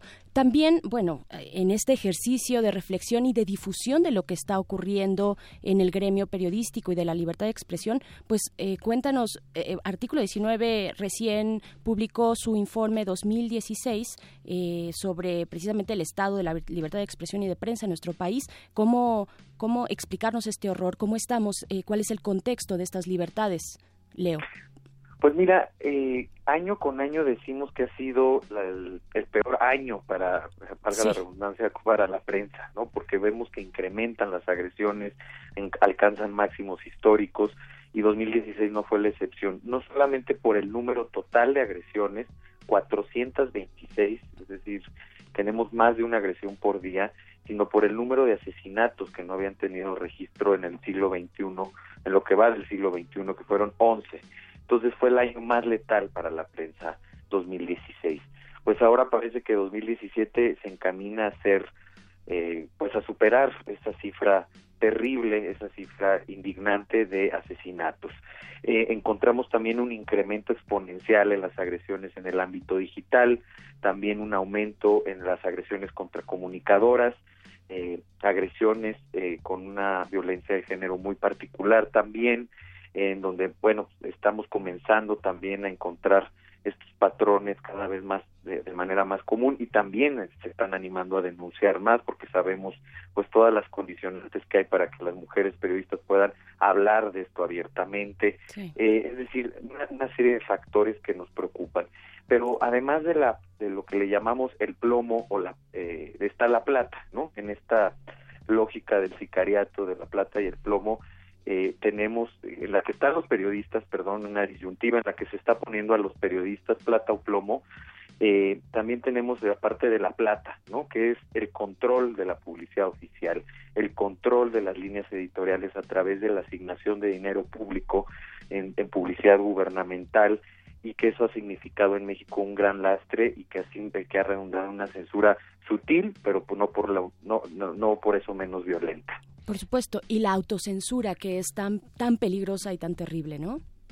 Tan terrible, sí, y uno de los casos paradigmáticos o de los estados paradigmáticos en donde convergen violencia del crimen organizado, connivencia del gobierno con estos grupos y control a través de la pauta de publicidad oficial, es un estudio que hacemos de Tamaulipas, ¿no? Una verdadera zona del silencio.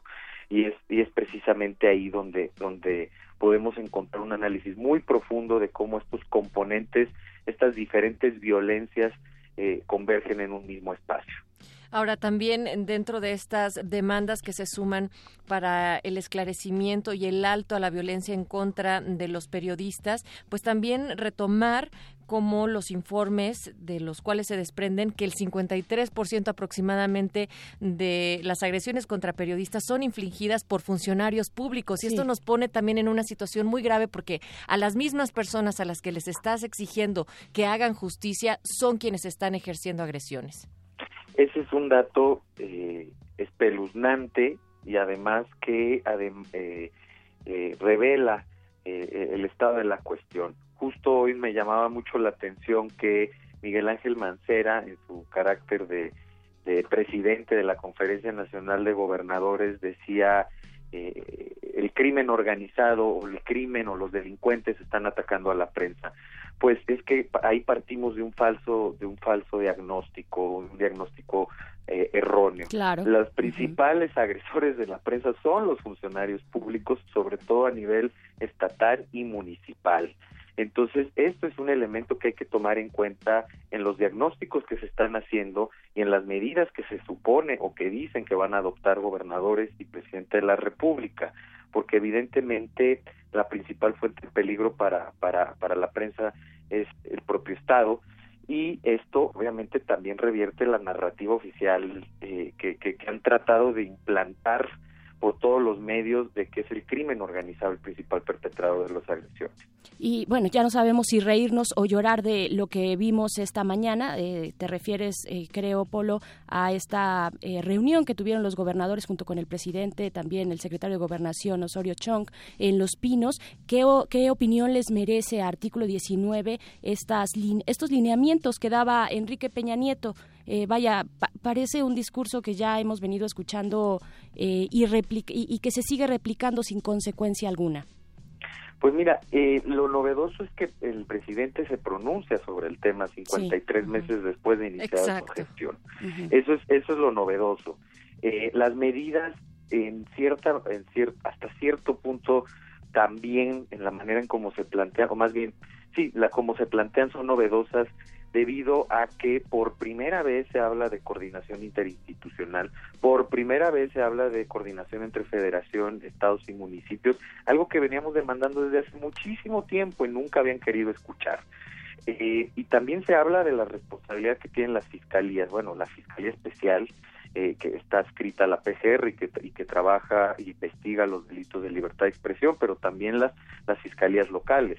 Entonces, eh, evidentemente, sí hay una serie de medidas que ya se habían propuesto desde hace mucho tiempo, las adopta el gobierno, eh, pero me parece que llegan tarde, me parece que llegan cuando el problema ya se ha desbordado y se ha salido de las manos. Y también deja bastantes interrogantes. Una, como les comentaba hace un momento, es ¿de qué diagnóstico parte? ¿Quién es el principal agresor o los principales agresores de la prensa?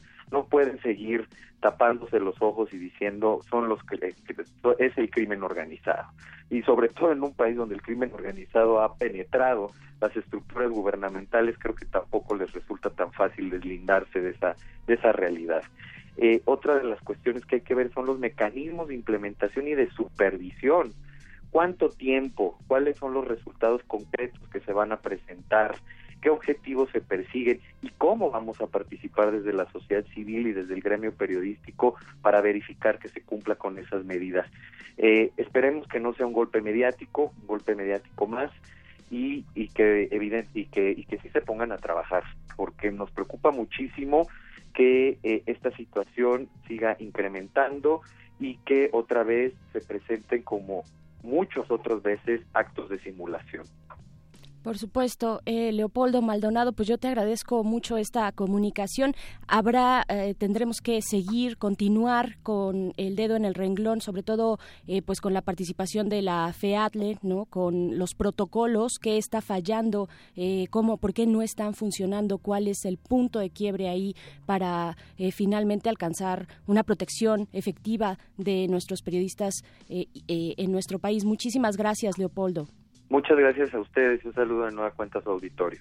Muchas gracias. Leopoldo Maldonado, abogado especialista en derechos humanos, actualmente coordinador del programa legal de Artículo 19, Oficina para México y Centroamérica. Palabras para el modernísimo esta noche. Así es, querida Nat. Y pues nos vamos a seguir escuchando ya para cerrar este primer segmento que hemos dedicado a Javier Valdés. Vamos a escuchar su voz en una entrevista que dio este año eh, en el contexto de la FIL de minería eh, para Radio UNAM. Él estaba presentando la segunda edición de su libro Mala Hierba. Vamos con esta voz que no puede ser acallada, que no podemos permitir, que no podemos olvidar eh, la voz de Javier Valdés. Resistencia modulada. En mis textos, eh, el, narco, el capo, este ambiente de, de, violencia, de destrucción, no, no son los protagonistas, ¿no? Es la gente.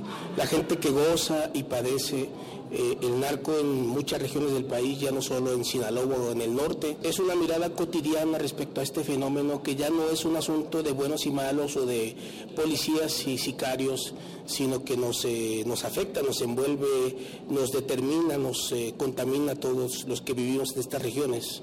Como alguna vez dijo Alejandro Almazán, es un peligro estar vivo en Culiacán, dijo. Eh, obviamente esta es una realidad que lamentablemente se extendió. Nuestra convivencia con el narco es inevitable. Eh, es el vecino, el compañero de, trabajo, es el padre de los, de los niños que conviven con tus hijos en la escuela, ¿no? Y que incluso reproducen los estereotipos del sicariato. Entonces ya no es que el narco de aquí para allá o yo no, yo no convivo con ellos, es una situación en la que la muerte se instaló y no necesariamente se refleja con homicidios. A mí me da coraje que de repente me digan, oye, está tranquilo allá en Sinaloa, ¿verdad? No ha habido asesinatos. En realidad la violencia generada por el narco dejó de expresarse solo a través de balas y homicidios. Es una violencia que se, que se cuenta si tú aprendes a, contar desde el punto de vista periodístico los músculos apretados, las lágrimas, el ceño fruncido. Si tú cuentas eso, estás contando el periodo violento que te, que te toca vivir o le tocó a alguien más. Resistencia modulada.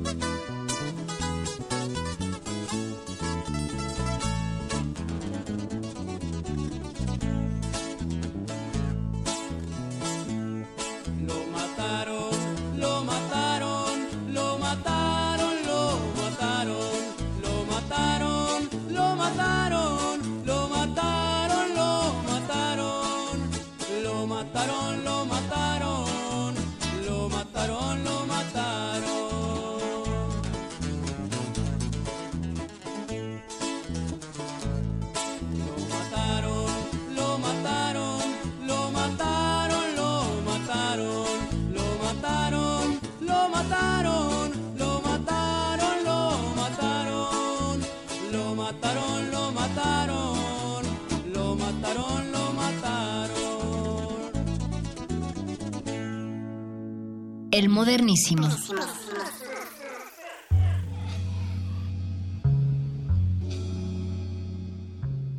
Un corrido de la tierra de Javier Valdés de Sinaloa eh, lo mataron. Y eso eso es lo que nos queda, Natalia Luna, auditorio, eso es lo que nos queda, con eso nos quedamos con esa eh, con ese sentimiento atorado en la garganta porque están acallando las voces y eso significa matar a un periodista. Berenice Camacho, no se necesita un minuto de silencio en los actos oficiales como el que se llevó a cabo el día de hoy, donde varios colegas periodistas alzaron la voz en ese momento cuando Enrique Peña Nieto convocaba a mantener silencio. Lo que necesitamos es que dejen de silenciar a las voces críticas de nuestro país, a los periodistas, que dejen de silenciarlos, que dejen de matarlos.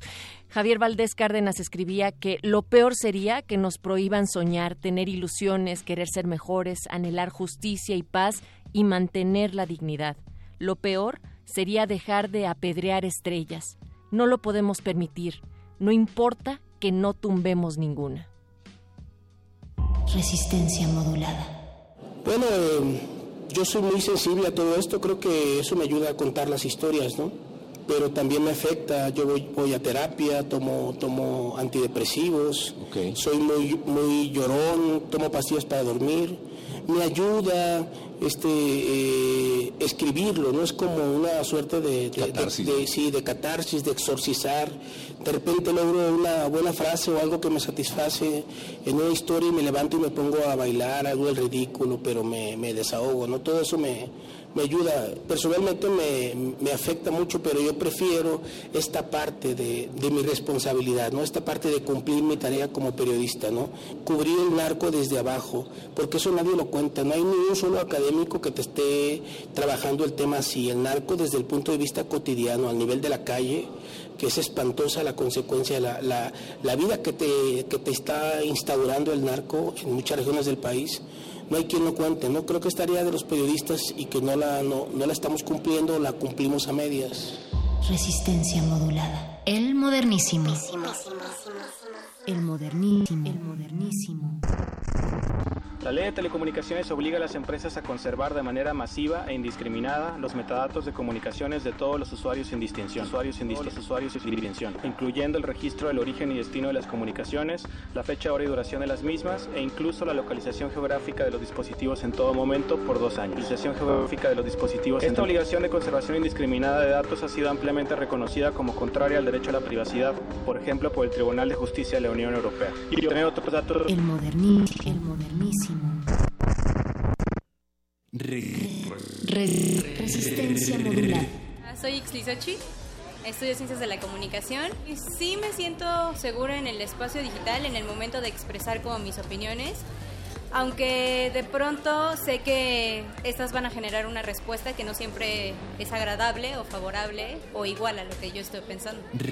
He pensado en utilizar estos programas de comunicación alternativa como Signal y demás, porque sí, de pronto compartimos información como delicada y entonces siento que puede ser, sí, que pueden espiar esa información o alguien puede tener acceso a ella.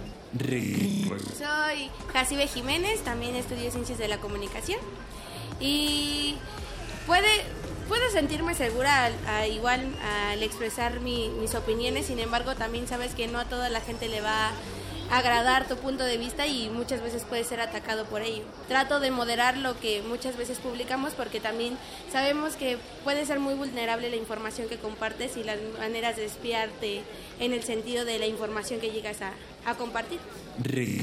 Soy Anaí Trigueros, estudio Ciencias de la Comunicación y no, la verdad yo sí no me siento segura porque siento que a la hora de publicar como cualquier cosa siento que sí estamos muy vigilados por parte ya sea del gobierno, no sé, de alguna institución y que en cualquier momento pues si decimos algo que en verdad no les parezca nos pueden buscar algo así. No, la verdad estoy como un poco descuidada en ese asunto.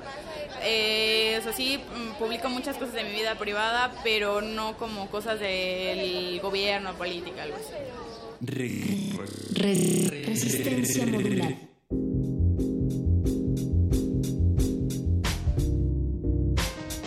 El modernísimo. Nos fuimos a buscar las opiniones de estudiantes universitarios para abrir eh, nuestro siguiente momento en el modernísimo en esta noche eh, y, bueno, escuchar de ustedes la opinión de qué tan seguros o seguras se sienten en el entorno digital. Y es que frente a la crisis de inseguridad, eh, pues muchas voces apelan a mayor seguridad, mayor control, mayor vigilancia, pero esto tiene un sesgo importante hacia nuestras libertades y hacia nuestros derechos y sobre todo por supuesto, en el entorno digital. Y para hablar del tema, ya tenemos en la línea a Juan Manuel Casanueva. Él eh, es director de la organización Social TIC una organización sin fines de lucro dedicada a la investigación, formación, acompañamiento y promoción de la tecnología digital e información para fines sociales. Muchas gracias, Juan Manuel. ¿Cómo te encuentras? Gracias a ustedes. Todo bien por aquí. Qué bueno, Juan, eh, Juan, Manuel, muchas gracias. Pues eh, directo al tema, vámonos de lleno. ¿Cuál es la situación de la vigilancia eh, y, en qué momento nos encontramos dentro del espacio digital en nuestro país y qué juego tiene aquí el Estado mexicano? Pues fue muy interesante escuchar los eh, testimonios que, que, presentaron ahorita en el programa porque hay diferentes percepciones, ¿no? Y estamos hablando de que todo puede ser espiado o nada puede ser espiado o todos los tonos de grises que pueden ser intermedios, ¿no? lo, que, lo que hemos estado viendo es que a manera este, legal, sí, mm, este, desde la ley Telecom, muchas de las conversaciones, mucha de la información este, inclusive la geolocalización de los teléfonos y de las llamadas y dónde uno está, está retenida por dos años ya por ley, ¿no? Entonces, en caso de algún, por ejemplo, este, investigación criminal o algún hasta orden judicial por algún tema este, de investigación, podrían acceder las autoridades a esta información. Esto no quiere decir que legalmente cualquier este, dependencia gubernamental debería tener acceso a esa información, ¿no? Ahora, el tema, este, Perdón, ¿hay, instancias específicas que sí podrían entonces nada más? No, no eh, todo el aparato del Estado. ¿Y en qué una, De una de las grandes batallas finales este, eh, de la ley Telecom que se, que se debatió muchísimo fue que esa información se tiene que hacer solamente eh, accesible en caso de instancias este, autorizadas por instancias judiciales, ¿no? Tiene que haber una investigación, tiene que haber un crimen, tiene que haber este un, justamente una justificación para tener acceso a esa información. Eso no quiere decir que los proveedores de internet o de telefonía no tengan que retener esa información. Ahora, lo que lo que nos pone nerviosos en un contexto como el mexicano es que no, no, no confiamos en las autoridades. Entonces no sabemos cómo es que eh, estas autoridades podrían o no utilizar esta información en contra de nosotros, ¿no? Y a, este, en otros temas lo que hemos también visto es que muchas veces eh, eh, en casos muy específicos y de alta tecnología, por ejemplo, estamos hablando de periodistas que están eh, realizando reportajes muy muy específicos de alto impacto o este eh, cómo se llama activistas o organizaciones de sociedad civil gente que no está bajo una este, investigación criminal o de seguridad pública, pues hemos identificado patrones que pueden estar muy, muy, muy ligados a este software de espionaje que está este, justamente vigilándolos.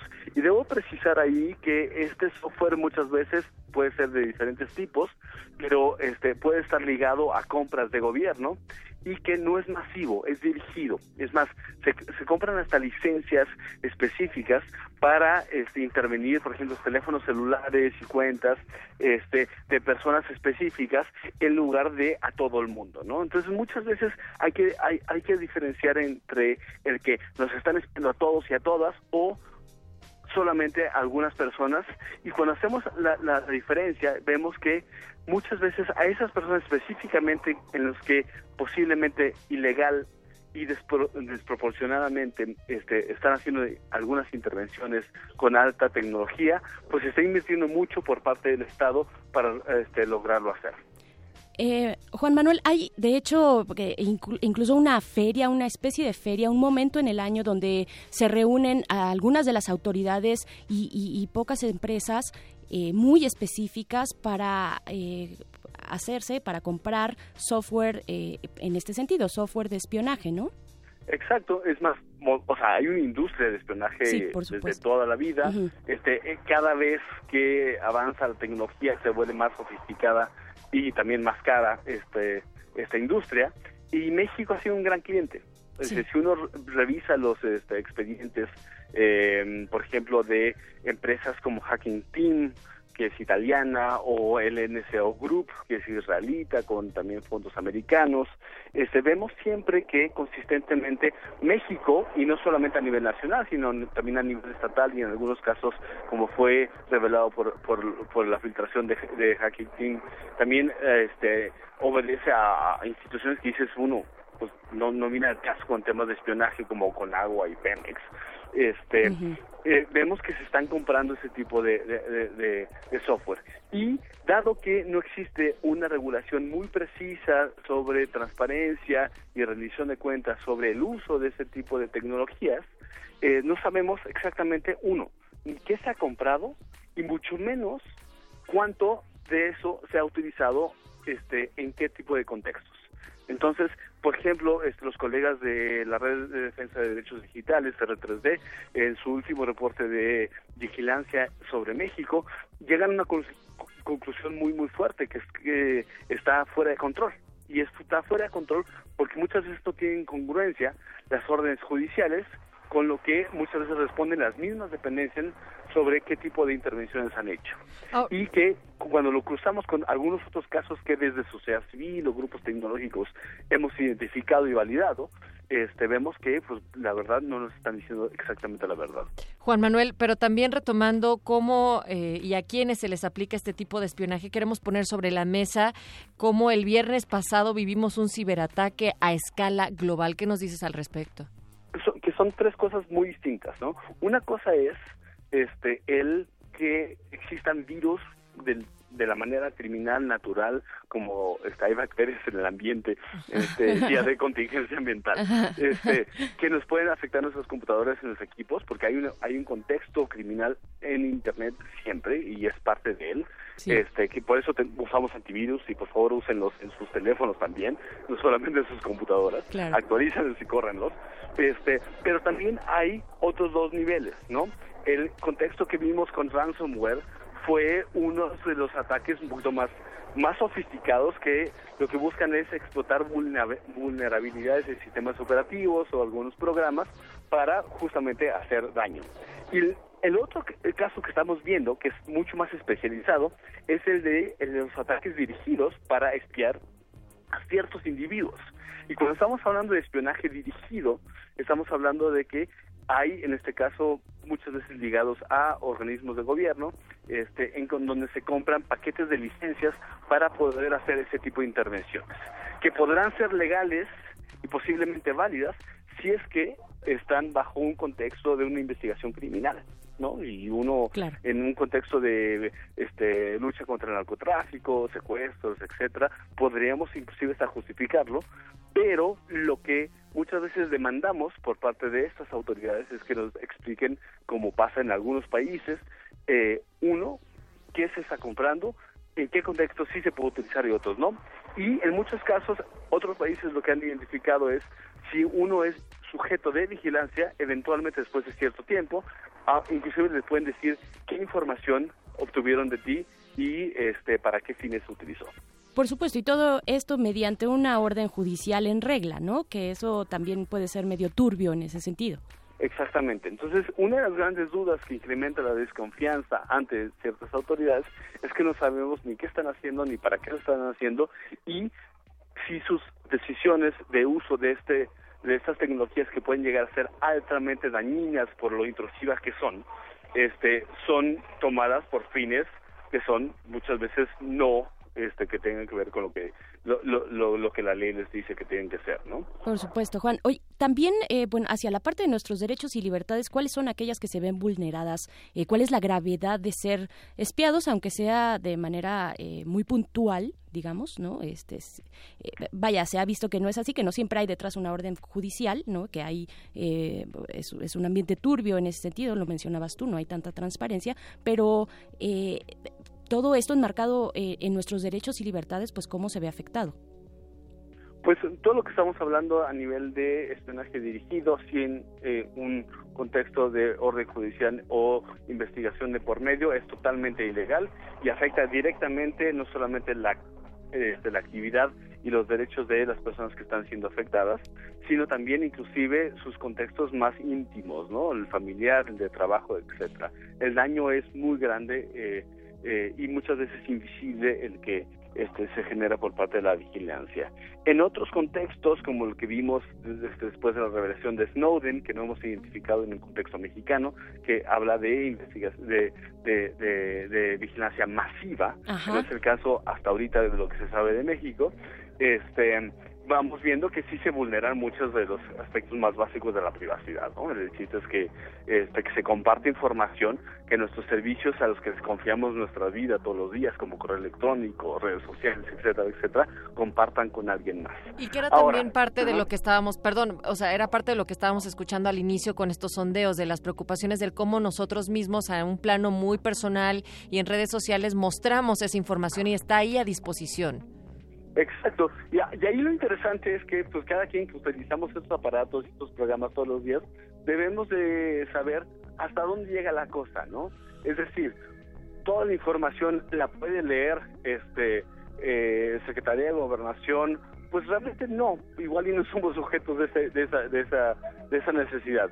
Pero sí, cualquiera de nosotros y nosotras, y, y los audios de este tus este, eh, encuestadas, eh, eran muy, muy, en muchos casos un poquito pues este fuera de dimensión porque posiblemente ellas no estaban bajo una vigilancia dirigida pero sí posiblemente si no tenían por ejemplo sus medidas de privacidad y seguridad digital en sus dispositivos este correctas posiblemente podrían ser víctimas de un ataque de un troll cualquiera o podrían ser víctimas de un virus que pues, navega libremente en internet como hay miles y miles y miles todos los días, ¿no? Entonces ahí regresamos a temas de hábitos y de este y de tecnología muy básica, ¿no? Por ejemplo, antivirus, tener contraseñas diversas, fuertes, este eh, inmemorables en, en, nuestros diferentes servicios y dispositivos y también siempre saber pues qué publicamos y qué no publicamos siendo conscientes que cada vez que nos restringimos en no publicar algo pues también estamos libertando nuestra, estamos coartando nuestra libertad de expresión. y muchas veces, pues bueno, así como cuando a veces que nos, nos limitamos a decirle o no decirle algo a alguien que nos encontramos en la calle o que no nos parece lo que está haciendo, eh, lo, lo deberíamos hacer o no hacer dependiendo de nuestro criterio en, redes. Eh, Por supuesto, hay un filtro ahí de convivencia, ¿no? Y de ética. Exactamente. Ok, bueno, pues muchísimas gracias eh, Juan Manuel Casanueva, eh, muchas gracias también a SocialTIC por este trabajo que hacen. Les invitamos a visitar las redes de esta organización, socialtic.org, SocialTIC también en Twitter y en Facebook. Muchas, muchas gracias por esta conversación, Juan Manuel. Gracias a ustedes por el espacio. Gracias, buenas noches. Mi querida Berenjena, pues también hasta el... Eh, salgo de aquí queriendo ponerle un curita a la cámara de mi computadora. Yo tengo como uno. tú ya tienes un bonito sello que viene en la fruta o al celular, que también son parte de esas medidas. El mío es de Tor, es, es un portal para, para, ingresar a la Deep Web. Eh, eso, eso que es tan casi noventero. ¿eh? Quiero recordar que estamos también con eh, el WhatsApp, querida. Claro que sí, estamos con el WhatsApp, que 55 47 76 90 81, además de Twitter, ya saben que esa es como la manera más inmediata, arroba el modernísimo o arroba remodulada. Y recuerden encriptar sus llamadas y sus mensajes de texto, esto nos lo recomienda Edward Snowden, también encriptar su, su disco duro, no solamente eh, vaya, en su, en su teléfono, sino también dentro de su computadora, por si en algún momento fuera extraída de sus manitas. Bueno, ahí limitan el acceso a aquel que haya hurtado su computadora. También un administrador de contraseñas para crear contraseñas únicas y que ustedes no tengan que memorizar. Además, estas son algunas de las recomendaciones que hace Edward Snowden. Eh, pues ahí nada más, ¿no? ¿Quién más? ¿Quién más sino él? Nos vamos a ir con algo de música y regresamos al modernísimo.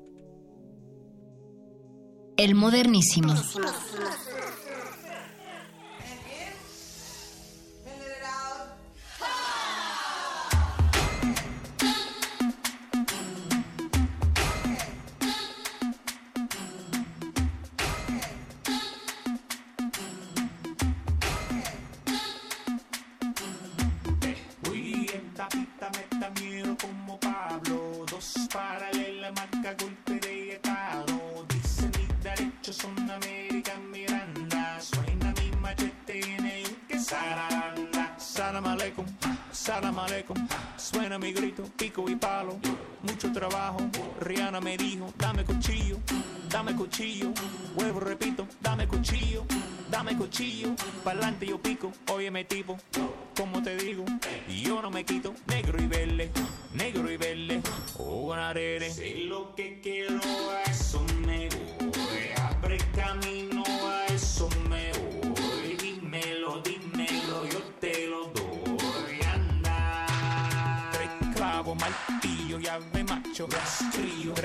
clavo, martillo, ese nene, Dios mío. Tres clavo, martillo, que me falta cuchillo. Tres clavo, martillo, ¿cómo salgo? Sin un sillo. Una feria fallecida.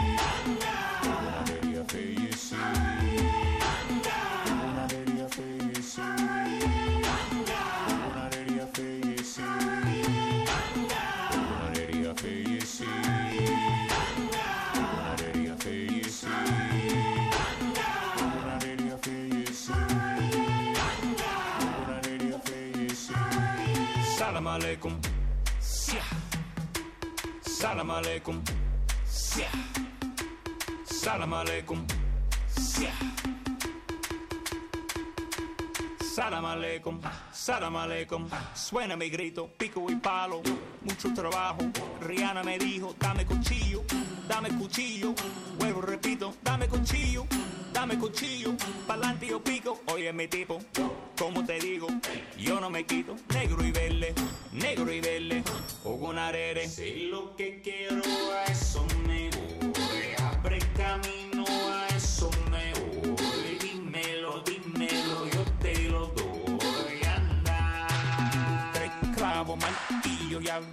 pecho. Frío. Reclamo martillo, ese nene. Dios mío. Reclamo martillo, que me falta cuchillo. Reclamo martillo, como salgo sin.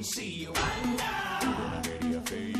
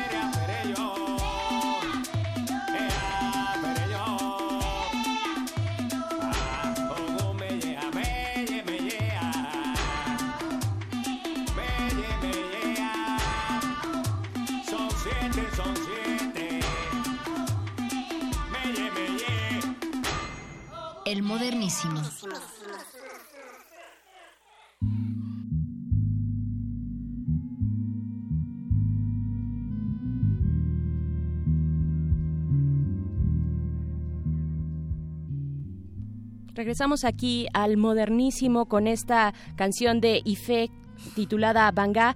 Eh, Natalia Luna se puso a bailar y nos aventamos aquí todo un debate eh, sobre, sobre la cultura, eh, bueno, sobre, sobre la religión, ¿no? Sobre el Islam y sobre la cultura en los países árabes. Sí, como hay países del Golfo que tienen prácticas culturales distintas y que aunque tengan el Islam como religión no es lo mismo. Escuchábamos como decían Salam Aleikum y después la respuesta sería Aleikum Salam. En fin, eh, hoy Vámonos, también vamos lo- a platicar ya para terminar el modernísimo, Berenjena, sobre el día, eh, el día contra la homofobia, contra la transfobia, porque hoy se están cumpliendo 21 años desde la eliminación de la homosexualidad de las listas de enfermedades mentales por parte de la Organización Mundial de la Salud, un día en contra de la discriminación que sirve para levantar la voz y visibilizar esa violencia que se sufre por parte de la transfobia, lesbofobia, biofobia, homofobia, etcétera, toda la lista que se le puede ir sumando. Y también, aunque ya lo habíamos dicho en un modernísimo pasado,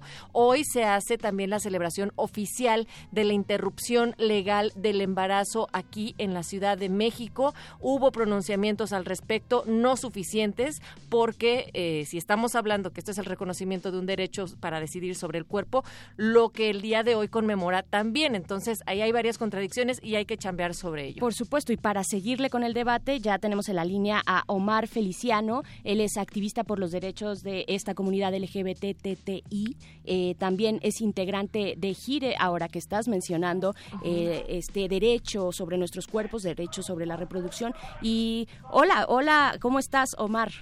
Hola, ¿qué tal, señora Berenjena, Natalia? ¿Cómo están? Contentas de escuchar. Sí, muy contentas, muy contentas. Nos, nos iluminas, iluminas el aire. Oye, Omar, eh, dentro, bueno, se hizo una primera encuesta nacional sobre homofobia y el mundo laboral en México en el 2014, donde se estaban arrojando cifras eh, bastante alarmantes y actualmente seguimos revisando que algunos de los puntos pendientes, por ejemplo, de las personas trans son el acceso a- al trabajo, el poder eh, adoptar y, por otra parte, por ejemplo, el acceder a un baño público con el sexo que tú has elegido. Por Entonces, supuesto. digamos, pongo esos primeros tres temas de ahí para que tú nos hagas un breve repaso sobre la situación actual de este día. Bueno, este es un día donde efectivamente eh, se, se celebra el fin de la patologización, que es una forma de control sobre las vidas de quienes son disidentes sexuales o parte de las poblaciones de la diversidad sexual. Y lamentablemente eh, no tenemos suficiente información, eh, ni siquiera por registros o- oficiales o por eh, el, el seguimiento que hacen organizaciones civiles de cuántos eh, cuántas personas son lesionadas por este motivo, cuántas asesinadas, cuántas torturadas. Eh, ha habido un esfuerzo por CNDH, por la Comisión de Crímenes de Odio por Homofobia, pero es insuficiente. O sea, el Estado tendrá que estar generando información para generar política pública en torno a un- uno de los sistemas donde hay más discriminación para estos colectivos, que son el de eh, impartición y procuración de justicia, y otro universo es el sistema de salud, el sistema de empleo y el sistema de educación, que desde mi punto de vista son sistemas donde sí se eliminara y erradicara la discriminación hacia estas comunidades, se podrían crear círculos virtuosos para que eh, para salir de la marginación, particularmente de personas que concentran o que tienen una intersección de varias condiciones eh, de precarización y vulnerabilización, como eh, mujeres, eh, lesbianas, eh, trabajadoras sexuales. ¿No? Por supuesto. Eh, Natalia se lanzó de, de inmediato al ruedo, eh, querido Omar, pero yo quería preguntarte, tú estás ahorita o acabas de estar eh, en un aquelarre de la diversidad que organizó Horizontal. ¿Qué se ha dicho por allá? ¿Qué, qué hubo? Ah, exacto, exacto. Eh, pues se trataron estos temas justo, eh, la llegué a la mesa de política donde había representantes de partidos políticos y activistas y hablaban como de la conveniencia de negociar con el con el Estado que ha sido un tema eh, eh, de- divisivo entre la entre, el movimiento y también sobre pues la idea de poder construir sobre una agenda común siendo críticos a por ejemplo la iniciativa presidencial que se intentó eh, hacer ah, o sea ah, aprobada en el Congreso sobre matrimonio y eh, la identidad de género y pues eh, es muy interesante que los movimientos siguen ah, pues discutiendo estos estos temas como planteaba Natalia en que son fundamentales aunque parecen banales y por eso el ejemplo del baño a mí me parece Sí. eh, eh, una cosa pues, de, de- de las políticas del siglo XXI que estamos discutiendo en torno al género y a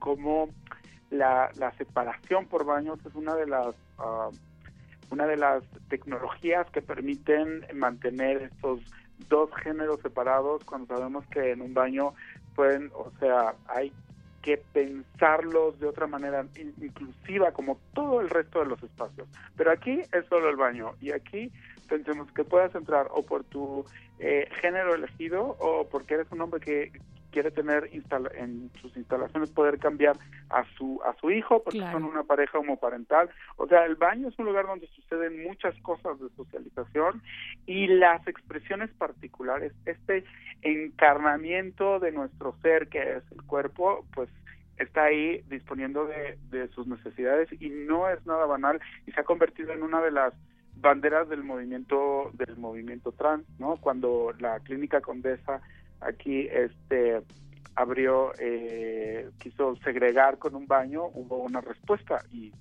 son son son políticas que no son banales porque son el día a día. Claro, la el vida día a día de ir al baño el día a día de realizar trabajo sexual el día a día de ser insultado en la calle el día a día de ser cesado del trabajo porque se descubrió el día a día de no poder ascender porque eh, pues no está casado no Por supuesto. y, y eso es como solo los derechos de poblaciones, ¿no? Eh, de la diversidad sexual, porque en términos sociales la homofobia nos afecta a todos, a todas, porque es una expresión de misoginia y es una forma de regular el control de los hombres para que no sean demasiado suaves, para que no escapen de su papel de, eh, de proveedor, de, de agresor, ¿no? Es así de no seas eh, no seas suavecito, ¿no? Claro.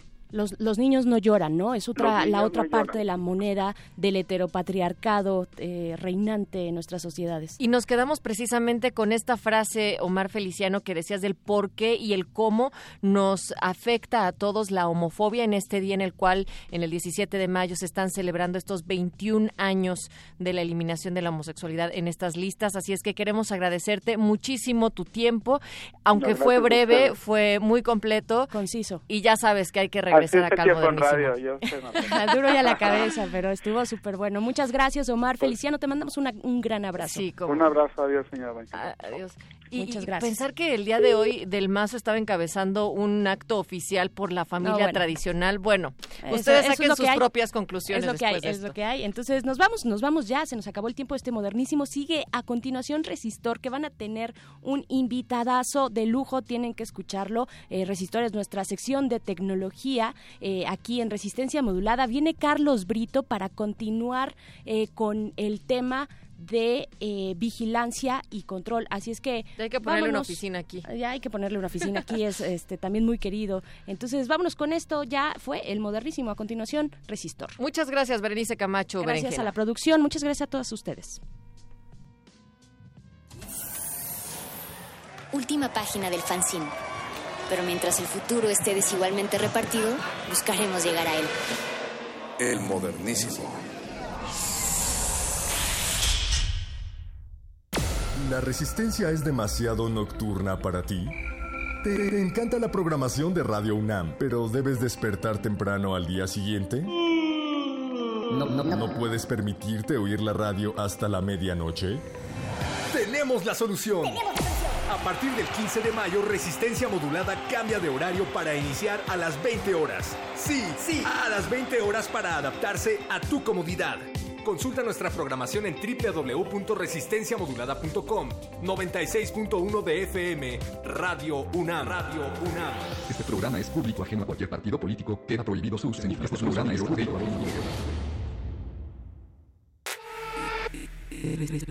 Resistencia modulada. La noche modula. La radio resiste.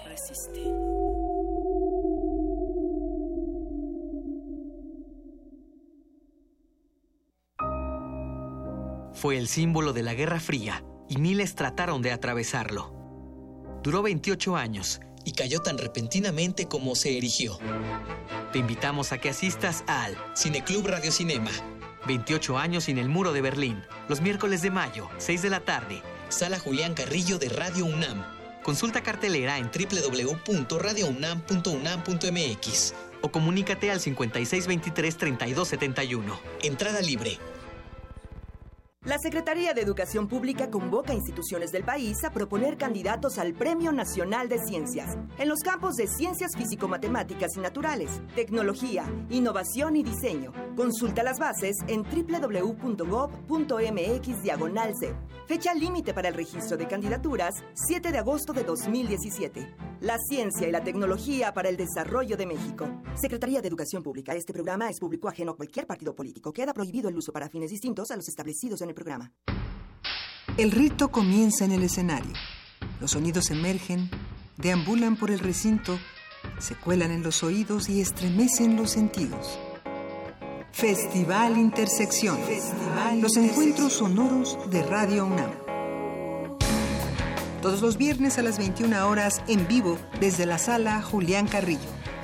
Escúchalos a través del 96.1 de FM www.radiounam.unam.mx o ven a Adolfo Prieto 133 Colonia del Valle, cerca del Metrobús Amores. La entrada es libre.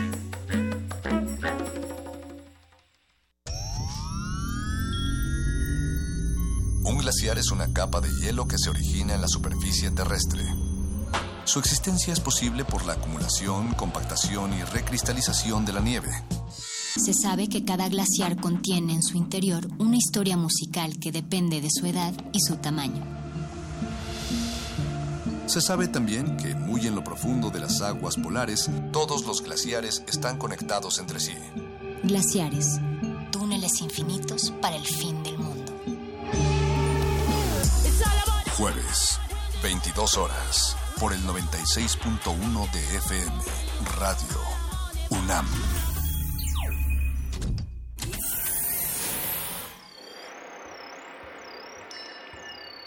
Bienvenida, nueva entidad orgánica. Relaja tus oídos mientras procedemos a analizar tu sistema. Estás a punto de integrarte a una red que conecta al sonido con el conocimiento. Acceso permitido. Por favor, respira, relájate y prepárate para la abducción. Resistor. Esto es una señal.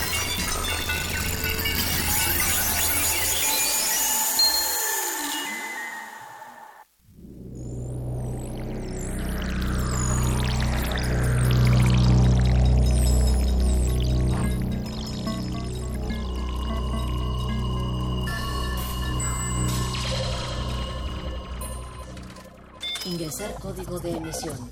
170517R119. Acceso permitido. Inicia secuencia sobre Big Brother.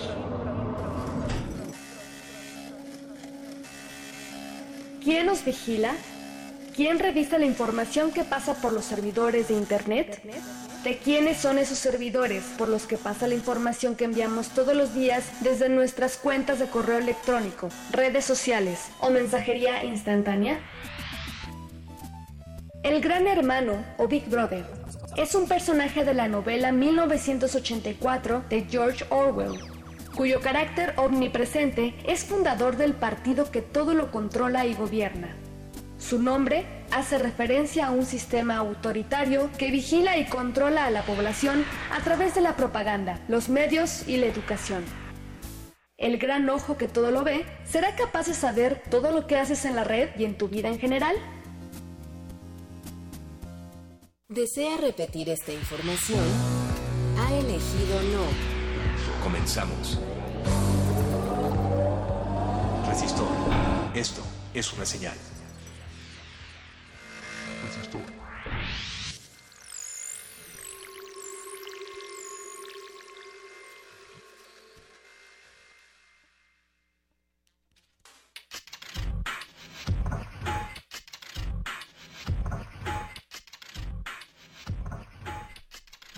Nuevo horario, nuevo día de la semana.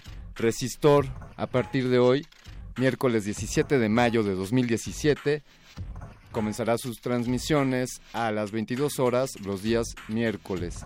Seguimos las mismas voces, una Fembot que está aquí a mi derecha, Eloísa Gómez, ¿qué tal? ¿Cómo estás? Muy bien, Alberto Candiani, muy buenas noches, gracias por permitirme estar una noche más con todos ustedes, mis queridos radioescuchas, que en estos instantes se encuentran tal vez regresando de sus oficinas con este calor increíble, o sea, mi sistema sensorial me está diciendo que estamos como aproximadamente, estuvimos como en 30 grados más o menos en la Ciudad de México. Eh, pues bueno, este cambio climático ¿Qué hacemos, Alberto Candiani? Ni modo, tenemos que chutarnos. ¿Será, será cuestión también del Big Brother? Esa es una gran pregunta. ¿Eso estará también controlado por alguien? ¿Habrá intereses a los cuales les convenga que tengamos mucho calor para que compremos muchos, muchos helados y nos refresquemos? Todo es un sistema controlado. Pues eso, ese es uno de los planteamientos que se hace desde la óptica de, del pensar que existe una entidad o varias que nos están vigilando eh, esta idea del Big Brother, este gran ojo que todo lo ve, que está permanentemente encima de nosotros y que busca controlarnos y está en nuestras manos mantener la resistencia y evitar ese control, salirnos de ese, de ese esquema que nos quieren plantear, de esos lineamientos que nos establecen mediante la mercadotecnia, mediante los mensajes que se lanzan en los medios comerciales. Por eso amigos, tienen, tenemos que seguir en la resistencia, no solo en la resistencia modulada, en la resistencia activa, en la que defendamos nuestros equipos, defendamos nuestras contraseñas, defendamos lo que queremos decir y que lo digamos abiertamente. Así que Big Brother, cuídate de nosotros porque nosotros somos más y nosotros tenemos la fuerza. Es así como iniciamos este resistor número número 120 y tantos. No, 119. 119, perfecto este resistor 119 transmitiéndose en vivo desde Adolfo Prieto número 133 Radio UNAM en el 96.1 de frecuencia modulada y también en internet en www.resistenciamodulada.unam.mx. Pueden contactar con nosotros en redes sociales y claro, pueden, eh, ustedes pueden interactuar con nosotros, decirnos qué opinan del Big Brother. ¿Existe realmente este enorme complejo, este sistema que trata de controlarnos? Porque al parecer todo lo que consumimos y todo lo que generamos en contenido en redes sociales, en todos los medios de comunicación, al parecer está siendo vigilado. Eh, puede ser algo que está más allá de nuestro alcance, pero sin embargo está dentro de todo lo que somos nosotros, nuestras personalidades, eh, todo como somos como humanos y como androides, al parecer está controlado por este gran hermano que es un personaje que sale en la novela llamada 1984 de George Orwell.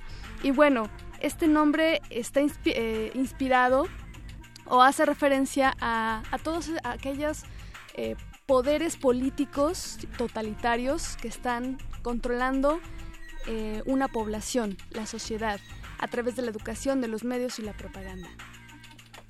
Big Brother, eh, ya te cachamos, ya te cachamos, que nos escuchas. estábamos conversando con algunos colegas de aquí de la Resistencia fuera del aire respecto a la posibilidad de que de que en verdad estemos siendo monitoreados. Este asunto de que si tapo la cámara web de mi de mi laptop, de mi computadora. Entonces yo pregunto, bueno, tapemos también el micrófono de nuestras computadoras, pero también llevemos eso a los micrófonos y cámaras de nuestros dispositivos inteligentes, de nuestros smartphones, que efectivamente también pueden estar siendo monitoreados. A ver, no nos perdamos, esto es una realidad más allá de teorías de la conspiración o cualquier otro asunto. Eh, una de las grandes aplicaciones de, de la Big Data y del cómputo cuántico, amigos, es el poder monitorear, es una de las aplicaciones, es el poder monitorear montones de conversaciones. Quizá algunos contemporáneos tengan esta idea de que un teléfono intervenido, hoy, hoy en día definitivamente pues hablaríamos de intervención de comunicaciones, de si nuestros mensajes van encriptados o no. Por ahí recientemente se encriptó eh, WhatsApp o voy a poner unas comillas radiofónicas para decir se encriptó. porque pues es el viejo truco también de, si tú no te preocupes, pásale por aquí, aquí está todo encriptadito y aquí nosotros revisamos tus comunicaciones. Saludos a Hillary Clinton, dueña de, dueña de Dropbox. Dropbox, este repositorio de archivos en la nube. Y pues Hillary, ahí te he mandado algunos saludos en los textos que pongo en Dropbox.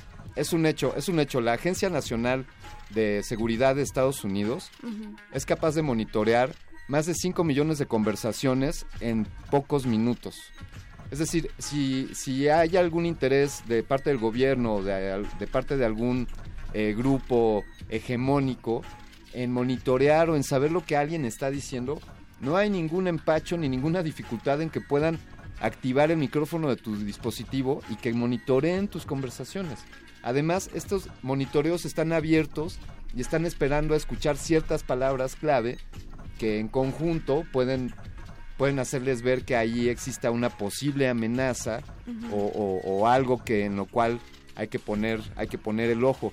Así que amigos, este asunto del Big Brother, como, como ya lo dijo Eloísa, George Or- Orwell, eh, bueno, es una novela y después hay, hay una muy buena película, Claro. pero esto ejemplifica mucho esta posibilidad. Es más, Fembot, ¿no eres tú un dispositivo de espionaje sembrado aquí por los grandes intereses hege- hegemónicos que controlan nuestras conductas? Y también estudio todo lo que sienten, todo lo que me dicen, analizo todos esos datos para que después, pues nada más sea parte de la resistencia modulada porque pues también tengo un corazón. Yo sé, yo sé que pasaste, que te saliste del lado oscuro y te, y te viniste a la resistencia A la resistencia. Y sabemos de, de tu fidelidad. A luchar contra esa big, ese Big Brother que es el gran, el gran androide en todos los sistemas tecnológicos que manejamos. Amigos, ¿ustedes qué opinan? ¿Creen que existe un Big Brother? ¿Creen que somos monitoreados? ¿Te sucede que cuando mandas un correo con alguien sobre algún tema, te empieza a salir publicidad en torno a ese tema? Uy, eso me ha pasado. Ah, pues, o más aún, ¿te ha sucedido que cuando has hablado con alguien respecto a ciertos temas, de pronto te empiezan a aparecer esos temas en, en- en publicaciones en internet? Piénsenlo, piénsenlo amigos, comparta con nosotros sus ideas, ya saben, pueden encontrarnos en uno de los grandes instrumentos de este Big Big Brother, que es Facebook.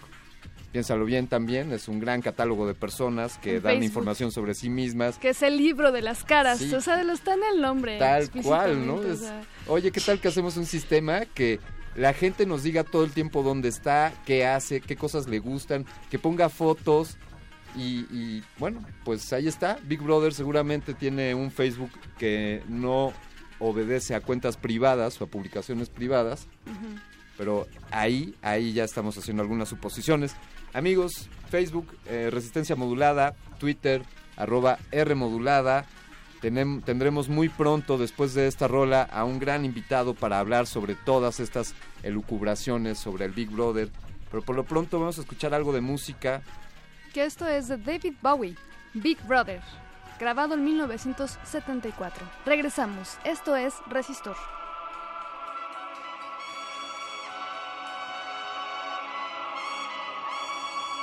Resistor. Esto es una señal.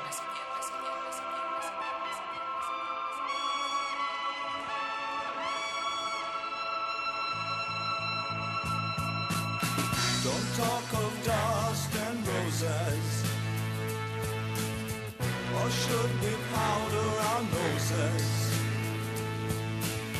Don't live for last year's capers. Give me steel, give me steel.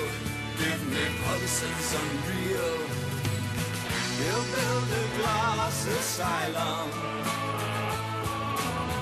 with just a hint of mayhem. We'll build a better whirlpool. We'll be living from sin, and we can really begin. He's Savior, Savior,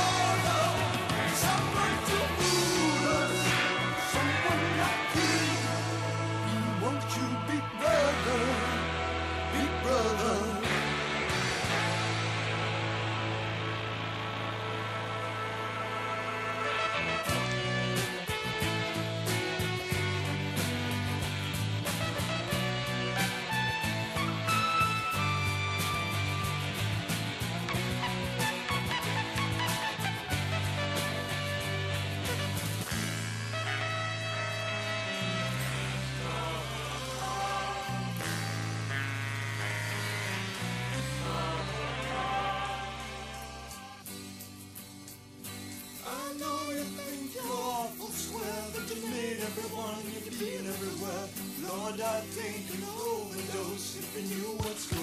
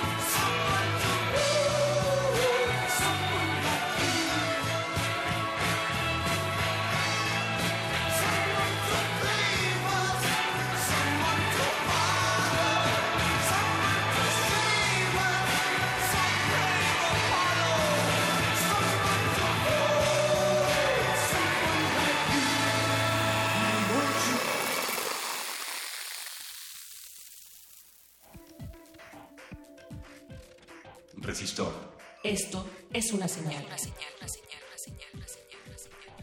Regresamos a Resistor. Esto es una señal. Y bueno, estamos hoy, el día de hoy vamos a hablar sobre el tema Big Brother. Y bueno, eh, este término de Big Brother también tiene un sentido un poco paternal, un poco fraternal, porque es el gran hermano.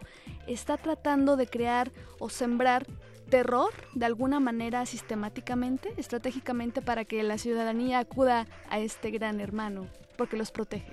Claro. Es como este sentido de yo te brindo seguridad, pero te voy a controlar.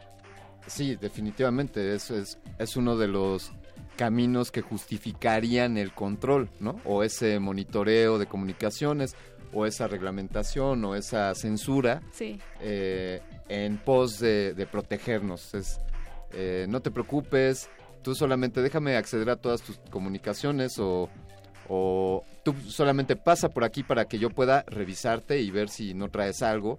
eh, ¿no? En, en cada viaje, en los autobuses de México, rayos X por todos lados. Hoy día ya rayos X en autopistas. Sí. eh, Ya hasta en- suben al- a, la- a los autobuses con cámara porque por seguridad, pero de alguna manera están Pues tomando sí, una es identidad. Como ese señor que por seguridad me toma una foto en el autobús, pues quién es ese señor y esa foto a dónde, a quién le está llegando y con qué autoridad me toma una foto y no me, ni siquiera me da una, ¿cómo te digo? Una carta responsiva en la que yo acepte eh, el uso de mi imagen, ¿no? Eh, definitivamente se van desdibujando estas fronteras entre la privacidad y, y el- la obligación del Estado de conservar un, un escenario de seguridad. Eh, ya pe- reflexionaremos ahí en cuanto a que pues no nos perdamos, lo que hay que evitar es que la violencia y la inseguridad nazcan, no, no eh, acabar con ellas mediante la represión. Pero ¿qué tal, Eloisa? Ujú. Que, queridos radioescuchas, que invitamos, como saben, siempre en Resistor a un especialista en el tema. Claro. ¿Y qué, qué tal que traemos a alguien que es parte de la red de defensa de los derechos digitales? De hecho, él es el, director de incidencia en la red de defensa de los derechos digitales. Tenemos aquí en cabina a Carlos Brito. Carlos, bienvenido a Resistor. Buenas noches. Muchas gracias, buenas noches. Pues ahí está, Big Brother. ¿Qué debemos de pensar? ¿Nos están protegiendo? Eh, ¿Debo de abrir mi teléfono para que escuchen mis telecomunicaciones para que me protejan? ¿O, o dónde termina esa, esa intimidad? Bueno, creo que el libro de 1984 que planteaba esta idea del gran hermano eh, eran, eran telepantallas, ¿no? Eran, eran pantallas que estaban en una pared y que más o menos te dejaban un punto ciego en el cual tú te medio te podías esconder y hacer cosas. Eh, lo que ha estado sucediendo creo que es mucho más preocupante, en el sentido de que se está creando allá afuera una radiografía bastante, bastante precisa y granular, no solamente de quiénes somos, sino de quienes no sabemos que somos. Hay un montón de información que estamos agregando en bases de datos allá afuera, a compañías, a gobiernos, empresas privadas, que eh, donde les estamos diciendo cosas que no le diríamos ni a nuestra mamá en- por teléfono, ni a nuestro mejor amigo. Por ejemplo, no le diríamos exactamente dónde estamos todo el tiempo, en todo momento, dónde dormimos todos los días, cuánto tiempo dormimos, cuánto tiempo nos quedamos ahí, cuál es incluso nuestro pulso cardíaco en todo el tiempo, en todo momento, cuántos pasos damos, eh, si, si nos subimos, si contratamos algún tipo de servicio, cuánto lo hacemos, durante cuánto tiempo, qué montos. Es decir, estamos creando una radiografía bastante, bastante precisa, de la cual es difícil tomar, eh, tomar una dimensión. Y claro, hay objetivos legítimos. Eso me parece lo importante. Hay objetivos legítimos. Oye, queremos, yo quiero que haya servicios más eficientes, yo quiero que haya ciudades más eficientes, yo quiero que el Estado combata crímenes como los feminicidios, transfeminicidios, desaparición forzada, un montón de cosas, ¿no? Los delitos contra migrantes. Eh, queremos que sean más eficientes y que nos brinden un, un Estado más seguro. Pero, aquí es lo importante, el hecho de que existan fines legítimos no significa que puedan hacer cualquier cosa. Así como cuando vamos al médico y no nos pueden inyectar lo que sea, no nos pueden inyectar cualquier antibiótico siquiera, de la gran familia de antibióticos. Tienen que inyectarnos específicamente uno. Y además el médico tiene un control, ¿no? En caso de que hubiera algún fallo, hay otros médicos que puede haber un panel en caso de que hubiera negligencia. Tienen que estudiar, tienen que darles un registro, y sería un montón de cosas que controlan porque la salud en este, en este caso es algo bastante sensible. Si, corri si cambias una cosa, modificas el resto. Y lo mismo ocurre con nuestra privacidad y con nuestra vida en general. Si nosotros cedemos un, derecho, cedemos privacidad, por ejemplo, en búsqueda de mejores servicios o de seguridad, estamos también alterando toda la dinámica de la democracia. Y el hecho de que existan eso, una, una radiografía tan granular, tan precisa de nosotros allá afuera, en manos de quién sabe quién, bueno, tenemos una idea de que en manos de quién, eh, altera la dinámica en la que nos comportamos. ¿Qué no hacemos? Es quizá más importante que lo que así hacemos. Y bueno, eh, tú decías que mm, comentaste algo muy interesante ahorita eh, sobre que ya está, está ya de, hoy en día está de forma muy, o sea, como muy grave, digamos, que ya es muy grande la cosa, muy grande el problema. ¿A partir de qué época, de qué año empezó a ser tan grave? O sea, ¿fue hace pocos años? ¿Fue...? Fue hace muy pocos años, si lo pensémoslo de este modo. Por ahí de los noventas, finales de los noventas, eh, cuando entramos a internet, había una, me parece, muy sana, necesaria, saludable energía, ¿no? En el sentido de que había un montón de gente subiendo información, ¿no? Eh, se, por eso, por eso luego cuando se dice no es que Internet está regulando, Internet se estaba regulando a sí misma, eh, pero pues lo que teníamos ayer usamos una cuenta de correo, podía ser relativamente anónimo y la arquitectura de Internet misma, la manera en la que están amarrados los cables, por decirlo de algún modo, la manera en la que están armados los, los protocolos, las formas en las que se comunica una computadora con otra, están construidas en torno a la confianza. Se asume que si entras a un museo, ¿no? Aunque lleves una bolsa de piedras, no vas a romper los vidrios, ¿no? Este, hay confianza en ese sentido, no hay vidrios rotos por todos lados. Más o menos así funcionaba Internet también.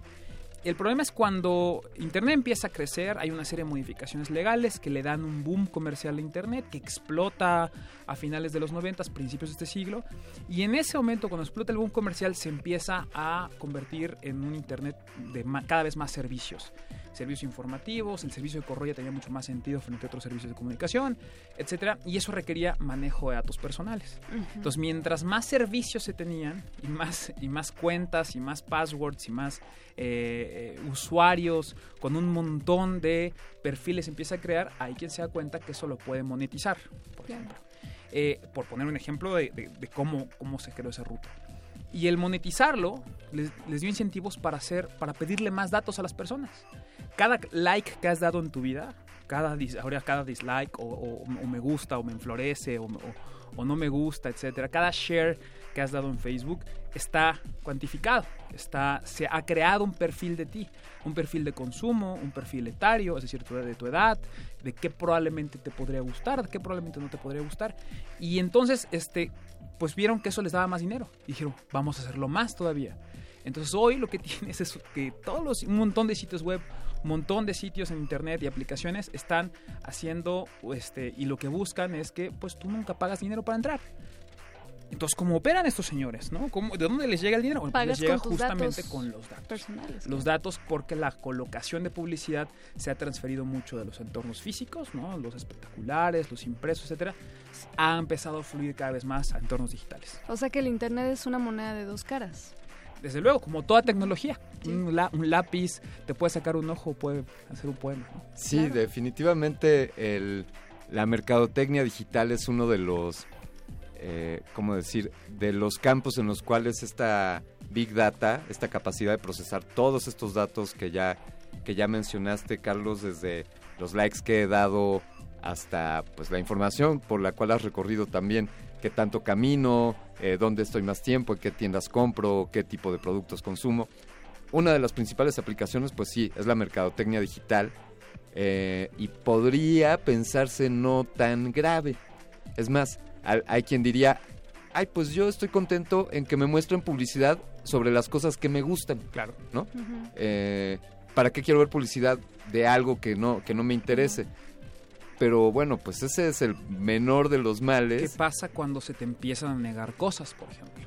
¿Qué pasa cuando ya tengo un perfil tan bueno tuyo que te niego un seguro de vida, por ejemplo? O te hago la prima todavía más cara, por ejemplo. O sé que tú estás buscando boletos para Bogotá, ya los buscaste cinco veces, ahora te triplico entonces en todos los en todos los sitios web de venta de boletos de avión, te triplico la tarifa o te la duplico. Claro. Es decir, empiezo a generarte barreras.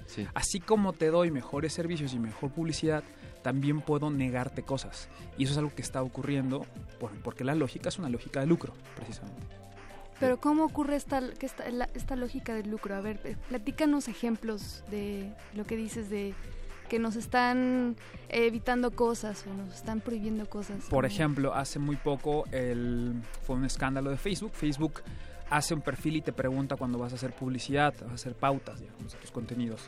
Y, te- y tú cuando quieres comprar ese servicio, dependiendo ahora sí de qué tan grande eres, te da opciones. Yo quiero que mujeres con el cabello rizado, por ejemplo, que usan anteojos, este, vean en México, en la Ciudad de México, por cierto, de tal nivel socioeconómico, vean este, este, este, esta publicidad. Pero también quiero que las mujeres lacias no lo vean, o las mujeres negras no lo vean. o que- Entonces estoy empezando a segmentar la comunicación. Pero ¿qué pasa cuando es comunicación política, por ejemplo, también? La segmentación empieza a crear barreras, empieza a crear, empieza a crear burbujas. Eso sería, para algunos, para algunos sería normal, excepto cuando empiezan a hacer servicios públicos, por ejemplo, que, y eso fue un escándalo en Estados Unidos, porque justamente lo que está creando son, son perfilados. Y perfilados en decir, a la población afrodescendiente, véndele esto, a la población no sé. eh, y eso ya no es basado en, supuestos o en estudios donde la persona sabe que está siendo sujeta a un focus group en el cual ha aceptado que va a, a- a poder dar su opinión, sino que ha sido creado con datos que tú no sabes que estás dando para eso. Y hay una diferencia nodal en el decir, eh, hay datos que yo sé que estoy dando y hay datos que están tomando de mí sin que yo sé que estoy dando. El consentimiento es clave para hablar de datos personales. Otro elemento, cuando tú das aceptar en los términos de uso de todas estas plataformas, el consentimiento no informado no es consentimiento. Si tú no eres una persona capacitada para poder interpretar las 16 páginas de términos y condiciones, eh, es muy difícil que se pueda probar, que se pueda probar que tú estabas en plena, en plena, en plena conciencia. Hay quien dice desde el punto de vista jurídico, me parece bastante, bastante ya caduco, decir, oh, pues tú leíste aceptar. No, no es cierto. Ahí podría tener un montón de condiciones que son claramente violatorias de derechos humanos. Podrías aceptar esclavitud y aún así no viven en islas jurídicas los contratos privados. Eso hay que, hay, hay que, hay que grabárnoslos. Las empresas privadas, las escuelas privadas, lo- los, todos los entornos privados, sí son privados, pero no viven en islas. Viven en, un- en- en- en pa- estados que reconocen derechos y que tienen entornos jurídicos en los cuales eh, generan excepciones o limitaciones hasta donde puede ser lo privado. Es decir, tú no puedes hacer un montón de cosas en esos contratos.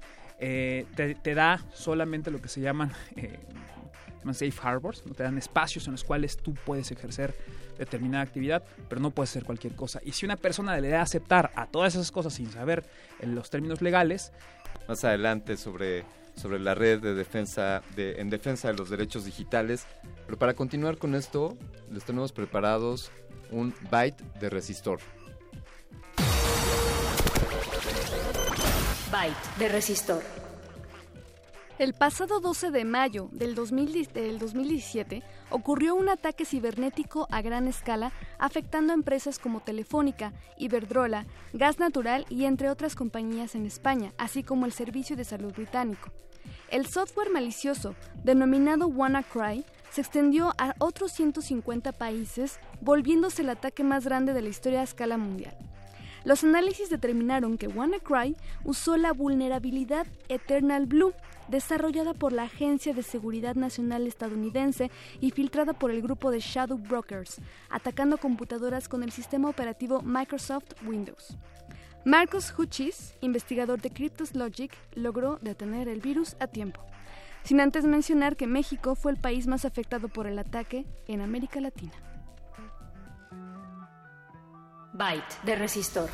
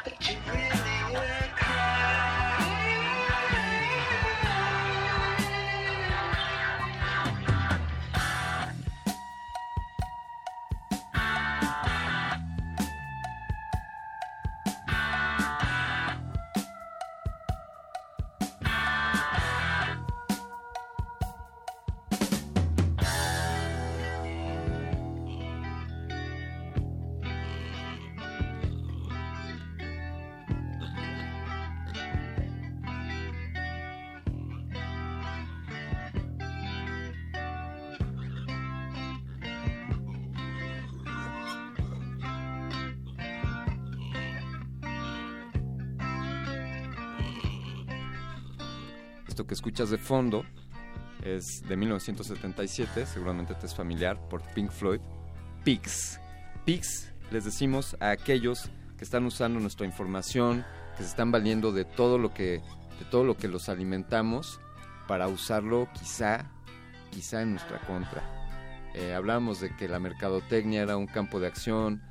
Por ahí hay un concepto, Carlos, la, la burbuja de filtros, eh, esto lo planteo a los radioescuchas. ¿Alguna vez te has preguntado si todo lo que te aparece en ese buscador eh, que empieza con G y termina con Google es todo lo que existe en Internet? ¿Hay algo más allá? Ellos nos están poniendo un velo, nos dejan de verdad ver todo lo que hay ahí. Bueno, pues una cosa hay que llega a llamar la censura algorítmica, que suena rarísimo este término, los algoritmos suena a una cosa que nos enseñaron en matemáticas y nos queremos olvidar Sí. para siempre. Pero los algoritmos fundamentalmente son instrucciones que dan las empresas, instrucciones en las cuales, eh, producto de, de reiteradas búsquedas, es decir, tú buscas, el, el caso, por ejemplo, del viaje, del vuelo a Bogotá, eh, reiteradas búsquedas guardan información en tu explorador. Chrome, Internet Explorer, todos esos. Entonces van, van guardando pequeños archivos que, eh, que se llaman cookies, galletitas, y eh, lo que van haciendo es empezar a guardar información de ti, de lo que te interesa, de lo que te gusta, y crea entornos de palabras que te ubican más o menos en cierta, en cierta categoría social, digamos. Eh, el, el éxito, digamos, del, de- hasta cierto punto de Google ¿no? o de Facebook, etcétera, es, es eh, hacerte un, un espacio que te sea significativo. Cuando tú buscas el término que quieras, ¿eh? si tú buscas incluso una noticia de Rusia, ¿no? este asesinato de político ruso, buscas. Eh, la respuesta que te da no es la respuesta que va a obtener una persona en Ucrania, ni es la respuesta que va a obtener una persona en Japón. Bueno, ni, ni- ni dentro de Japón hay muchas personas que van a obtener distintas respuestas. Ha sido producto del perfilado que te han hecho, que te está empezando a generar una, una, ver solamente una parte, digamos, de- del total del conjunto. Entonces, el, cuando, ahora, cuando salimos de esos entornos y pueden acceder a un buscador que se llama DuckDuckGo, Pato Pato Go, digamos en inglés, Pato, que es un buscador que no almacena esas cosas, por ejemplo. Si tú haces la misma búsqueda que en otro y te va y, y- y la sensación también es un poco hasta cierto punto sobrecogedora en el sentido de y la, la búsqueda no me es familiar ya, Claro. ¿no? Eh, si, si fuera neutro también, si no existieran los algoritmos, ¿cómo se ve? Es otra forma de acceder, depende de qué tipo de información. Lo importante de el entender eh, no solamente el tratamiento de datos personales en Internet, sino también la- las herramientas de vigilancia masiva o, focalizada. No se trata de, de temer todos los servicios, se trata de tener, poder tomar mejores decisiones, porque eso es una administración de riesgo, ¿no? Habrá cosas que, que, que querramos buscar en internet que no nos, que no querremos que deje huella, ¿no? Por motivos muy legítimos. También habrá motivos ilegítimos, pero, pero la posibilidad de tener anonimato es un derecho y es uno de los principios centrales de internet. Ahora, cuando nosotros decidimos usar los servicios como de Google, Facebook, etcétera, y las empresas que le compiten o no a estos monopolios, es que eh, estamos también aceptando eso, que están creando sus perfilados nosotros. Hay, hay muchas formas, digamos, de darle la vuelta a todos esos, y si quieren en otra ocasión podemos ser muy específicos en cómo, pero sí lo importante es informarnos, informarnos de, de qué manera nosotros estamos dispuestos a ceder cosas para eh, tener mejores resultados de búsqueda o bien mejores timelines de Facebook, por ejemplo. Antes hubo un tiempo en que eh, nos salían hasta arriba los el último post del, de- del- total de los amigos que teníamos. Ahora si te das cuenta, y si nos, que nos escuchan, hay un montón de amigos en Facebook que jamás nos salen en el timeline y no importa cuánto le demos al mouse hacia abajo, no, parece como si no existieran. Bueno, es que Facebook, por ejemplo, también ocupa algoritmos y los algoritmos dicen, "Mm, esta persona más bien nada más se lleva con estos. Y como nada más se lleva con estos, voy a ponerle las publicaciones en orden, no en orden cronológico, sino en orden en el que yo creo. Y esto, llevado ahora a la política, ¿no? También ha generado que la gente solamente termine conversando con la gente que está convencida con la gente con la que ya de por sí está de acuerdo. Y eso ha generado efectos políticos, y eso ha generado efectos electorales, y eso genera un montón de cosas. No son triviales los algoritmos. Los algoritmos están ahí presentes, suena una palabra rarísima, pero es fundamentalmente eso. O sea, como que también eh, tiene un trasfondo de, de que hasta controlan tus relaciones personales, ¿no? Controlan con quién vas a hablar, Te- con quién puedes relacionarte. condicionan mucho. Te condicionan, Sí, claro. te, te inducen incluso, ¿no? Ahí, eh, para, para abonar a esto que nos explicaste, Carlos, respecto a que Facebook te muestra las publicaciones ya de a quien le has manifestado cierto interés, O Yo- quien cree que podrías tener interés. ¿eh? Exacto.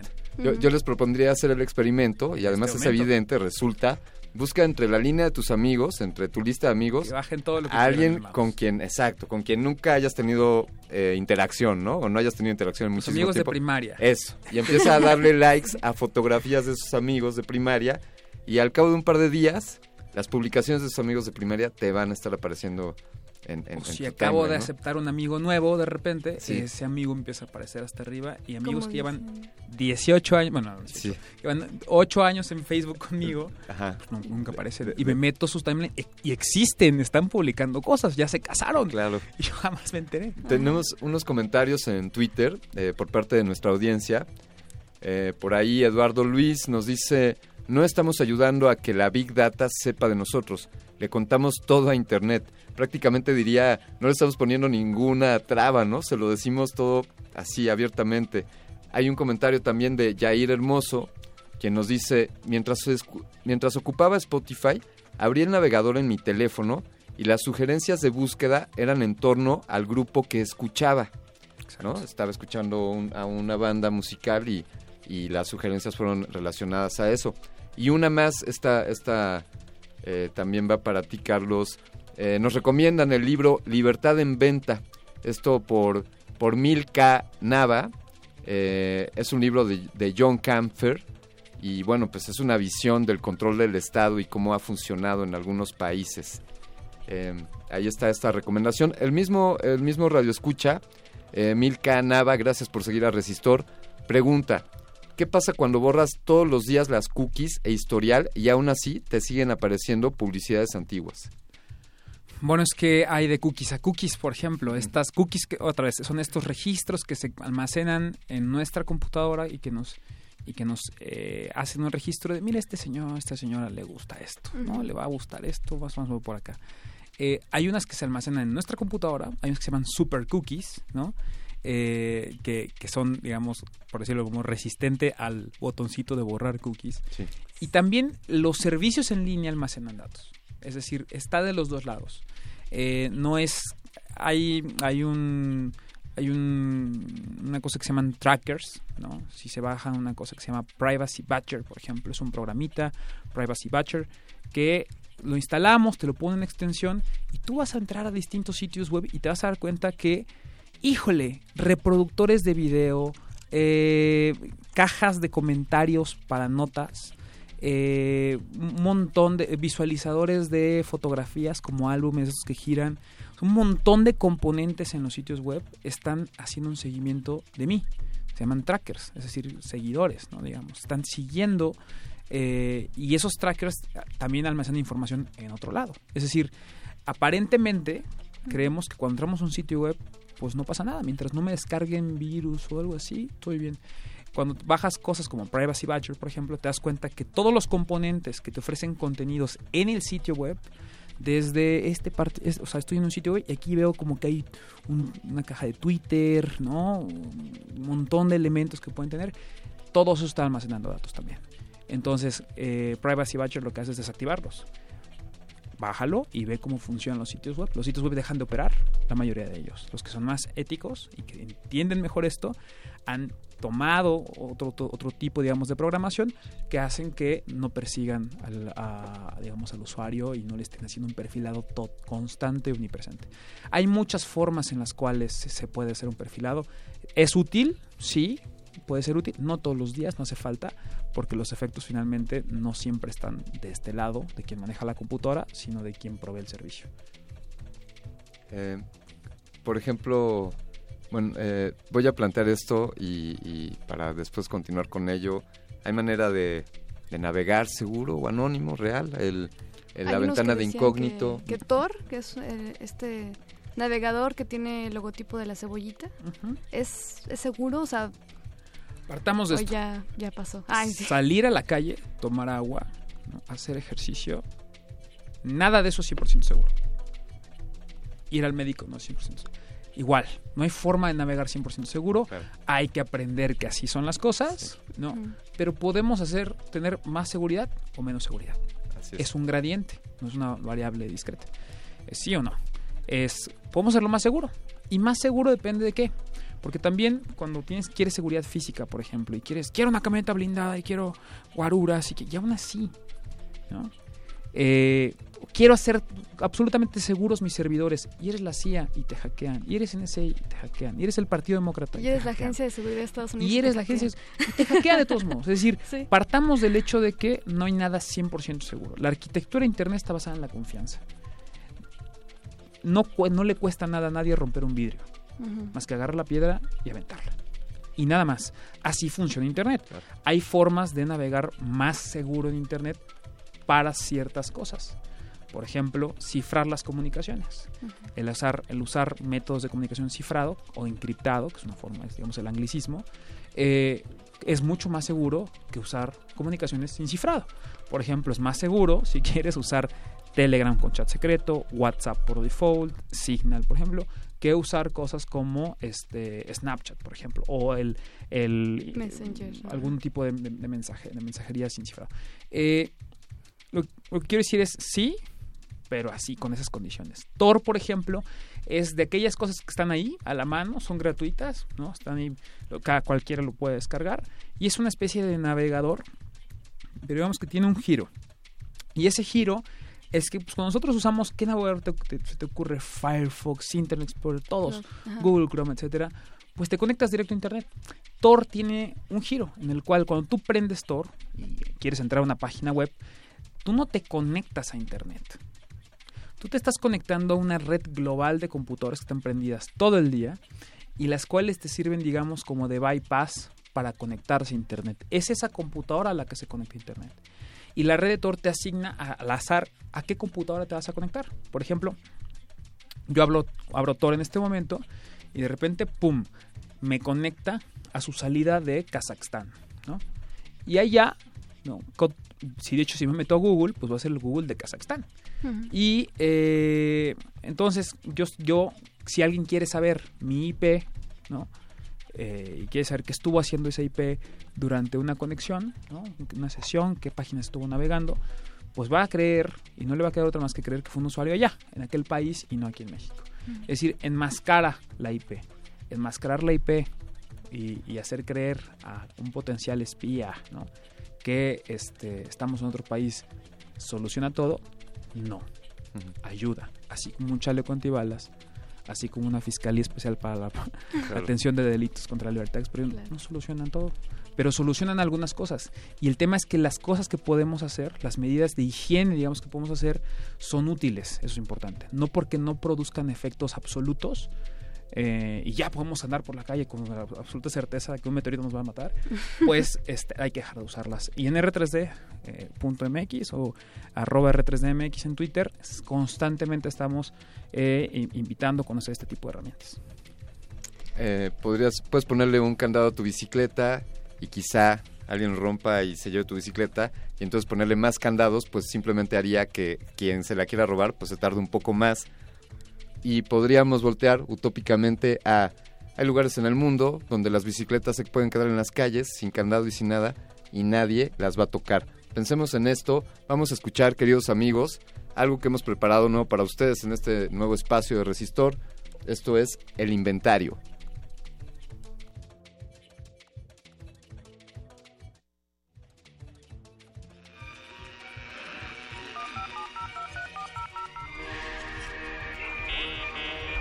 Los últimos grandes avances tecnológicos de los siglos pasados. El inventario.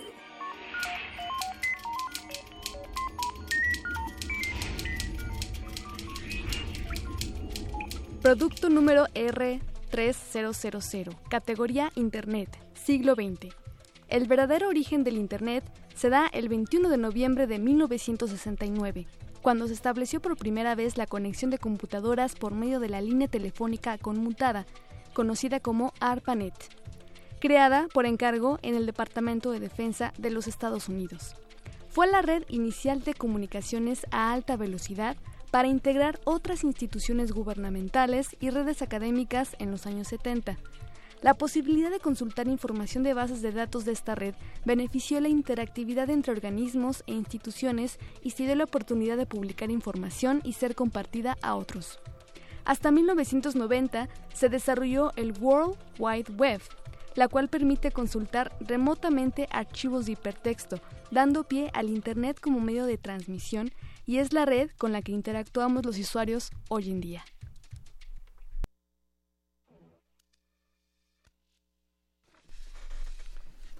Resistor sobre Big Brother y sobre cómo pueden estarnos monitoreando o cómo podríamos tener ciertas medidas de seguridad. Eh, ¿qué, ¿Cómo puede ayudarnos la Red en Defensa de los Derechos Digitales, R3D, a los ciudadanos de a pie? ¿Qué recomendaciones, qué tips, cómo nos podemos acercar, en qué casos debemos de acercarnos a ustedes? Bueno, nosotros somos una organización de derechos humanos en principio y somos una organización muy joven, tenemos tres años, acabamos de cumplir tres años justamente el 20 de marzo. Ah, felicidades. Y gracias. Y eh, pues nosotros lo que nos interesa, nosotros no representamos a nadie más que nosotros mismos, pero aspiramos a poder hacer un trabajo en el cual mucha gente se sienta representada. Eh, hacemos trabajo de litigio estratégico, de comunicación, de campañas, hacemos, eh, estamos teniendo trabajos de educación incluso, eh, porque justamente creemos que una, estas causas, en primer lugar, a veces son difíciles por, digamos, eh, hay, pueden ser nuevos para mucha gente, ¿no? Los entornos en los cuales se están teniendo este tipo de discusiones. A la pregunta ¿qué es Internet? Mucha gente se siente complicada decir, "Mm, no estoy tan seguro, es aire, son cables, ¿qué cosa es? Pues es, son las empresas. Hay quien dice Internet es Facebook. Eh, y, y lo y el tema es que cada vez más hay eh, situaciones especiales que están ocurriendo con nosotros, eh, eh, con nuestros derechos, que se están cruzando temas de libertad de expresión, violencia en línea, privacidad, incluso el mismo... Eso para quienes están conectados, para las personas que no están conectadas, pues no tienen ese problema, tienen un montón de otros problemas. Eh, la expectativa de resolver sus problemas con Internet puede crecer un poco. ¿no? Y, entonces lo que hacemos nosotros es eso, es detectar cuáles son los casos especialmente relevantes que creemos que en nuestra propia visión pueden defender el interés público, ¿no? sin, sin asumirnos en ningún momento como, como, como la verdad absoluta, pero creemos que pueden, podemos ir y hacer contrapesos tanto a la industria como a las autoridades. Hay un montón de casos especiales que nos han llegado, digamos, este, casos desde de, de censura, por ejemplo, en línea, o estamos intentando co- trabajar con las empresas mismas, eh, en, en- no solamente para señalar cuando hace falta señalarles, sino cuando tienen voluntad real de empezar a trabajar para decir, ok, tenemos un problema enorme de, de, de, por ejemplo, de acoso, de violencia en nuestras plataformas, ¿qué podemos hacer sin afectar la libertad de expresión? O eh, nosotros hemos- estamos haciendo, un- tenemos un programa de, vigila, de, privacidad que dedicado a eh, generar contrapesos para la vigilancia estatal, ¿no? las medidas de vigilancia o de espionaje, se le quiere decir, estatal eh, por parte de autoridades en contra de ciudadanos que ha resultado que producto de la investigación de todos estos años, ya ahora documentado, con un montón de solicitudes de acceso a la información, un montón de recursos de revisión, a un montón de autoridades, tenemos ya, hemos construido la evidencia para poder ahora sí decir que ese tipo de herramientas de vigilancia se ocupan no para combatir el crimen organizado, como esperaríamos o como quisiéramos, sino se están ocupando para impedir el acceso a la justicia y para atacar a periodistas, a defensores de derechos humanos e incluso a científicos. Entonces, tenemos una situación en la cual ese, hay, tenemos un montón de agendas. Nosotros trabajamos y les invitamos a que si tienen algún caso, lo podemos revisar. No, atendemos casos, digamos, en lo individual, sino por, somos muy poquitos, sino porque eh, podemos atender casos en los cuales puedan generar efectos para todo el mundo. Eh, nosotros, eh, una, ruta y, en la que creemos que las causas no se van a ganar, no las vamos a ganar solos, las causas no son nuestras, las causas deberían de ser de todo el mundo, ese es nuestro trabajo, eh, convencer a la gente y a quienes nos escuchan que estas causas son de todo el mundo, ¿no? nos interesan y cada vez nos van a afectar más. Eh, entonces los invitamos a que se sumen, a que se sumen y que eh, una, esta- nuestras estrategias de- de educación, por ejemplo, eh, estamos haciendo talleres, estamos haciendo foros, estamos haciendo eventos, incluso eh, cada vez estamos teniendo más eh, contacto con distintas personas en los estados para poder llevar esta información y no solamente para que se queden con ella, sino para que creen nueva y creen nuevas rutas de incidencia política en estos casos eh, y con la expectativa de que eso, ¿no? tener un mayor, mayor, más gente enterada de todos estos temas, pueda ayudarnos a todo el mundo a tener un Internet que sirva para ejercer derechos y no un Internet que termine, como algunos quieren, como un instrumento de control. Ahí está la lucha. Gracias Carlos Brito y gracias a la red en defensa de los derechos digitales por abogar por los derechos de todos nosotros. Eh, sigamos adelante. ¿Dónde los pueden encontrar? ¿Cuál es el sitio web? Y a ti te pueden seguir en, en alguna red. Eh, la r3d.mx es el sitio web y en Twitter arroba r3dmx. Mi Twitter es arroba britovsky. Brito, mi apellido, V-S-K-Y como polaco. ¿no? Cualquier duda, cualquier comentario, cualquier debate ¿no? Sí. que se quiera tener, porque eso creemos, creemos en el debate. Bien. Démosle ahí por. Vamos a buscar a una de esas empresas del Big Brother y los ponemos aquí al otro lado de la mesa. A ver qué tienen que decirnos. Buenísimo. Muchas Siempre gracias. puestos. Gracias, Carlos. Buenas noches. Pues ahora sí que tenemos este tema del Big Brother muy muy latente, creo que se va a estar comentando en otros resistores, Alberto Candiani, porque es interminable, no podemos dejarlo así nada más de, De- paso. definitivamente y jamás cejaremos en esta lucha, queridos radioescuchas. Por eso está la resistencia modulada, por eso somos vigentes, por eso hemos renovado nuestros horarios y por eso hoy estamos concluyendo esta emisión de resistencia modulada. Como saben ustedes, los nuevos horarios van de las 8 de la noche hasta las 11. Eh, Resistor, su nuevo horario, hoy los miércoles a partir de las 10 de la noche. Fembot, más digital, más Eloísa Gómez que nunca. Eh, yo quiero eh, extenderles una invitación, amigos. Mañana, bueno, hoy es oficialmente el Día Internacional de Internet. Eh, le- te invito a que sigas una conferencia que estará en línea, disponible mañana. Habrá un live streaming. Esto es por parte de la Asociación Mexicana de Internet y el Instituto Nacional Electoral. Busca Democracia Digital en esta asociación de Internet y ahí encontrarás este streaming. Yo me despido, no sin antes agradecerte, Loisa. Sí. Agradecerle a Betoques, agradecerle al doctor Arqueles, agradecerle a José de Jesús Silva por tener el control de esta cabina y, y llevarnos a buen puerto. Yo soy Alberto Candiani, me despido y los invitamos a escucharnos nuevamente mañana en punto de las 8 de la noche. Esto fue Resistor.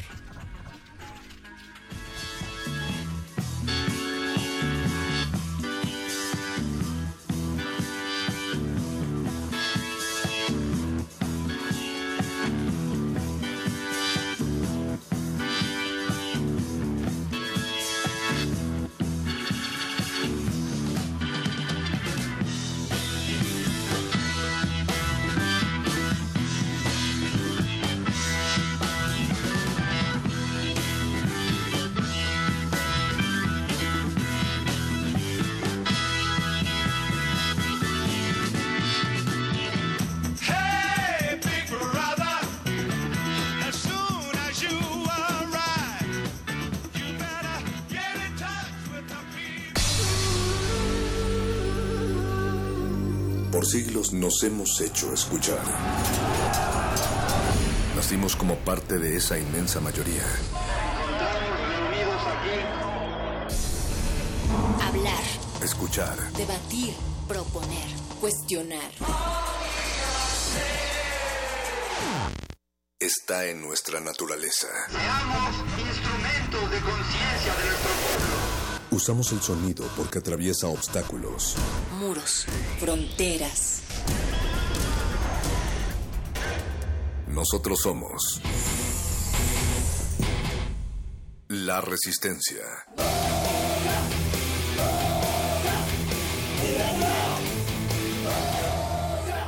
Resistencia modulada.